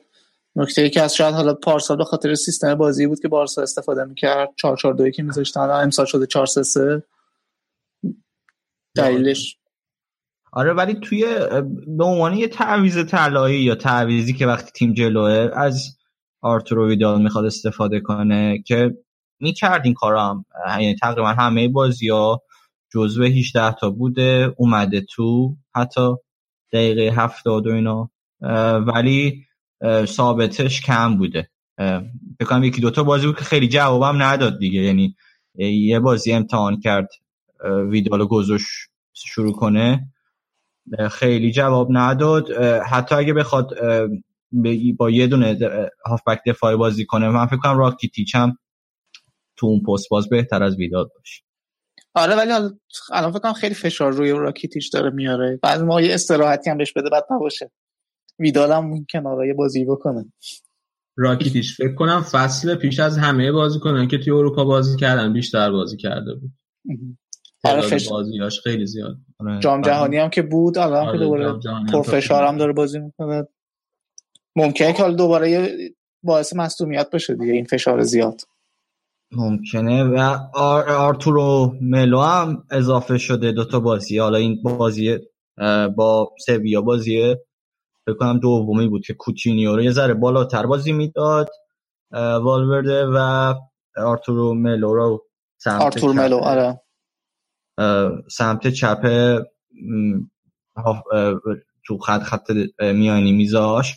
اونم خیلی جواب داده. یعنی از اونور با کوتینو خیلی هماهنگن خیلی خطرناک بودن. کلا سبک بازیش من خیلی دوست دارم. هم حفظ توپش خوبه هم پاس پاسکاریش و هم دریب زنی.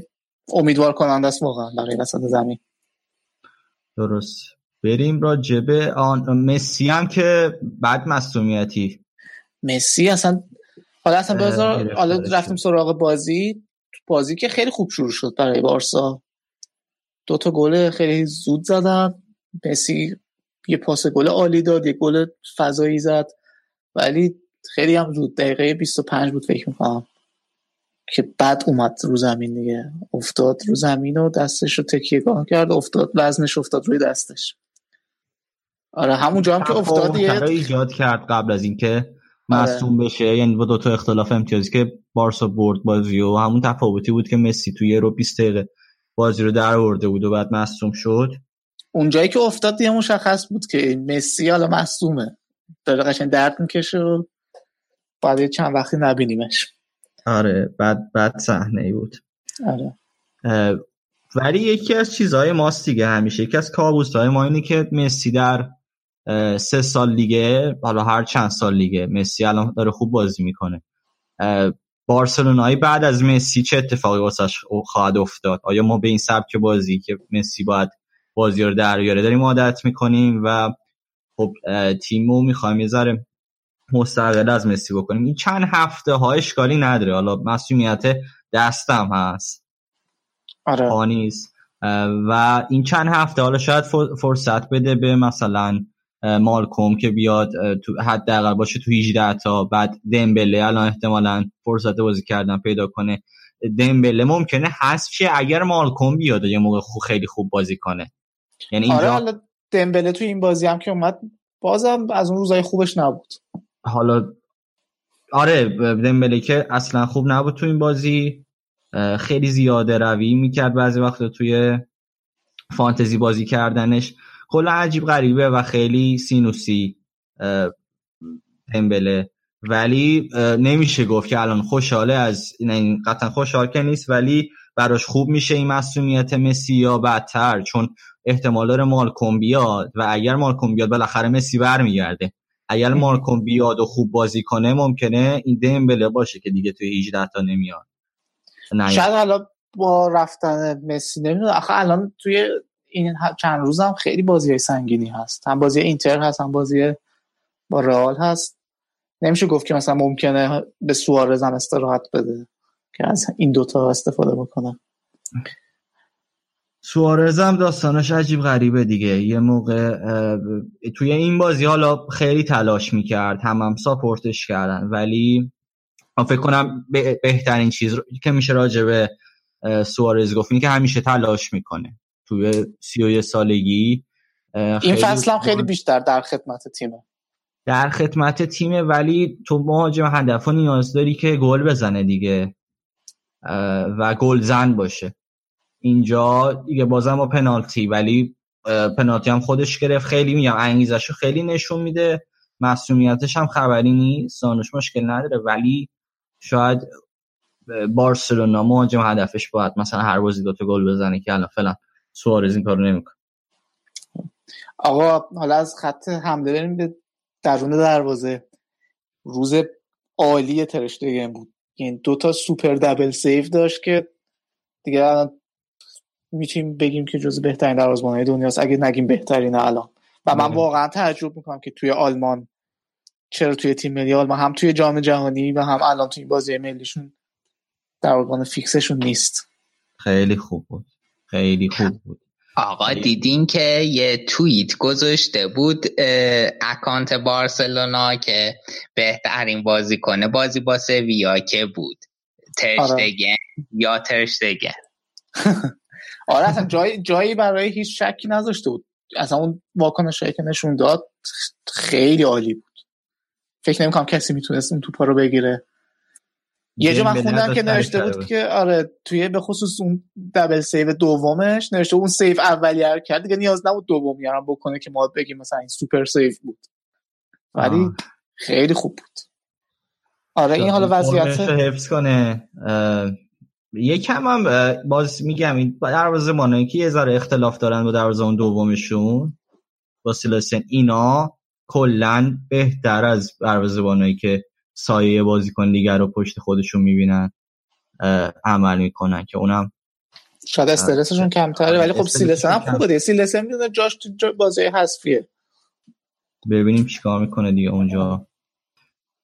خب بریم دیگه چی باید راجبه بارسا که صحبت کردیم. اگه چیزی خاصی آره. تو من فقط دیگه آمار جدول گلزنای لیگ هم بگم که کریسی... بریم سراغ من بگم که ال کلاسیکو هفته دیگه است و اولین ال کلاسیکو بعد 2007 که نه رونالدو توش هست نه مسی. آره. آخرین ال کلاسیکو که نه رونالدو بوده نه مسی اونم توی نیو کمپ بوده. کیا بودن اون موقع؟ نتیجهش می‌دونی چند چند شد؟ چند؟ یکیچ رو آلون بازی برده با گل بابتیستا بابتیستا پیر شد این پسر. آره. خلاصه اینکه این دفعه منتظر یه باخت یکیچ باشید دیگه. با گل کی؟ راول هم بوده. این والا اگه موقع بابتیستا گل زده این دفعه احتمالاً هاش کریم گل می‌زنه. یکیچ نداشتیم ما تو کم خیلی وقته. ولی من کلا خیلی بیشتر نگرانه بازی اینترم. حالا در کمال احترام. به بچه های رئال من فکر کنم بازی سختی داریم با اینتر. مسی هم نیست. باید چی میشه. اونور هم ممکنه آخرین بازی لوپتیگی باشه. رئالو. ببینیم چیکار می‌تونیم بکنیم. بازی نیمه دومش یه ذره منو ترسون. بعد بازی نکرد نیمه دوم. جلوی لوانته هم. من بازی رو داشتم می‌دیدم. می‌گفتم که این خط دفاعی بارسلونا قطعا آسیب پذیر هست که از این تیم گل بخوره. این, این شکی توش نیست. به خصوص که الان هیچ جایگزینی هم واسه لوانته نیست. اصلا خطرناکه. پیکو لانگله پیکو آره لانگله و اینکه باید دید که یه موقع راموس مثلا بیاد کدوم مصدوم کنه از اسم اینتر هم اومد بگم که الان دیگه بازی اینتر هم تموم شد بازی دربی میلان. و دقیقه 92 ایکاردی گل زده. چه گلی هم زدی گلشو نه گل نیدم. سانتری کرد باز کنه اینتر. فکر کنم پیش هیچ گل گل قشنگی بود به سینا تبریک میگیم به هواداران اینتر هم آره. آقا با ذکر آقای گلی کریستیان استوانی توی لالیگا می‌خوایم تموم کنیم کارو. ژیرونا کلا 10 تا گل زده 8 تاش استوانی زده. من این خیلی جالبه. بعدم آندر سیلوا و مسی هم 7 گل زدن. جدول پاس گل ها مسی 5 تا پاس داده و نواس سوارز چند نفر دیگه هم 4 تا. اینجا نشون میده که سوارز بیشتر رفته تو کار پاس گل دادن تا گل زدن. دوم تو جدول. این بود از بخش لالیگا. خیلی خوب پس اینم بخش لالیگا. بریم یه استراحتی می‌کنیم دوباره برمیگردیم.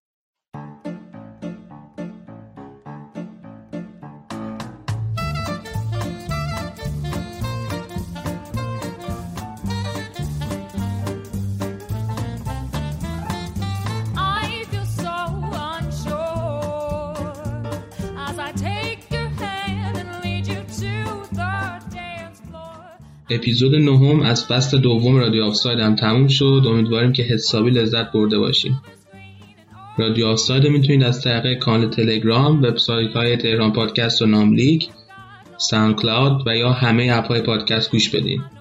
همینطور می‌تونید با برنامه از طریق توییتر، اینستاگرام و فیسبوک هم در تماس باشید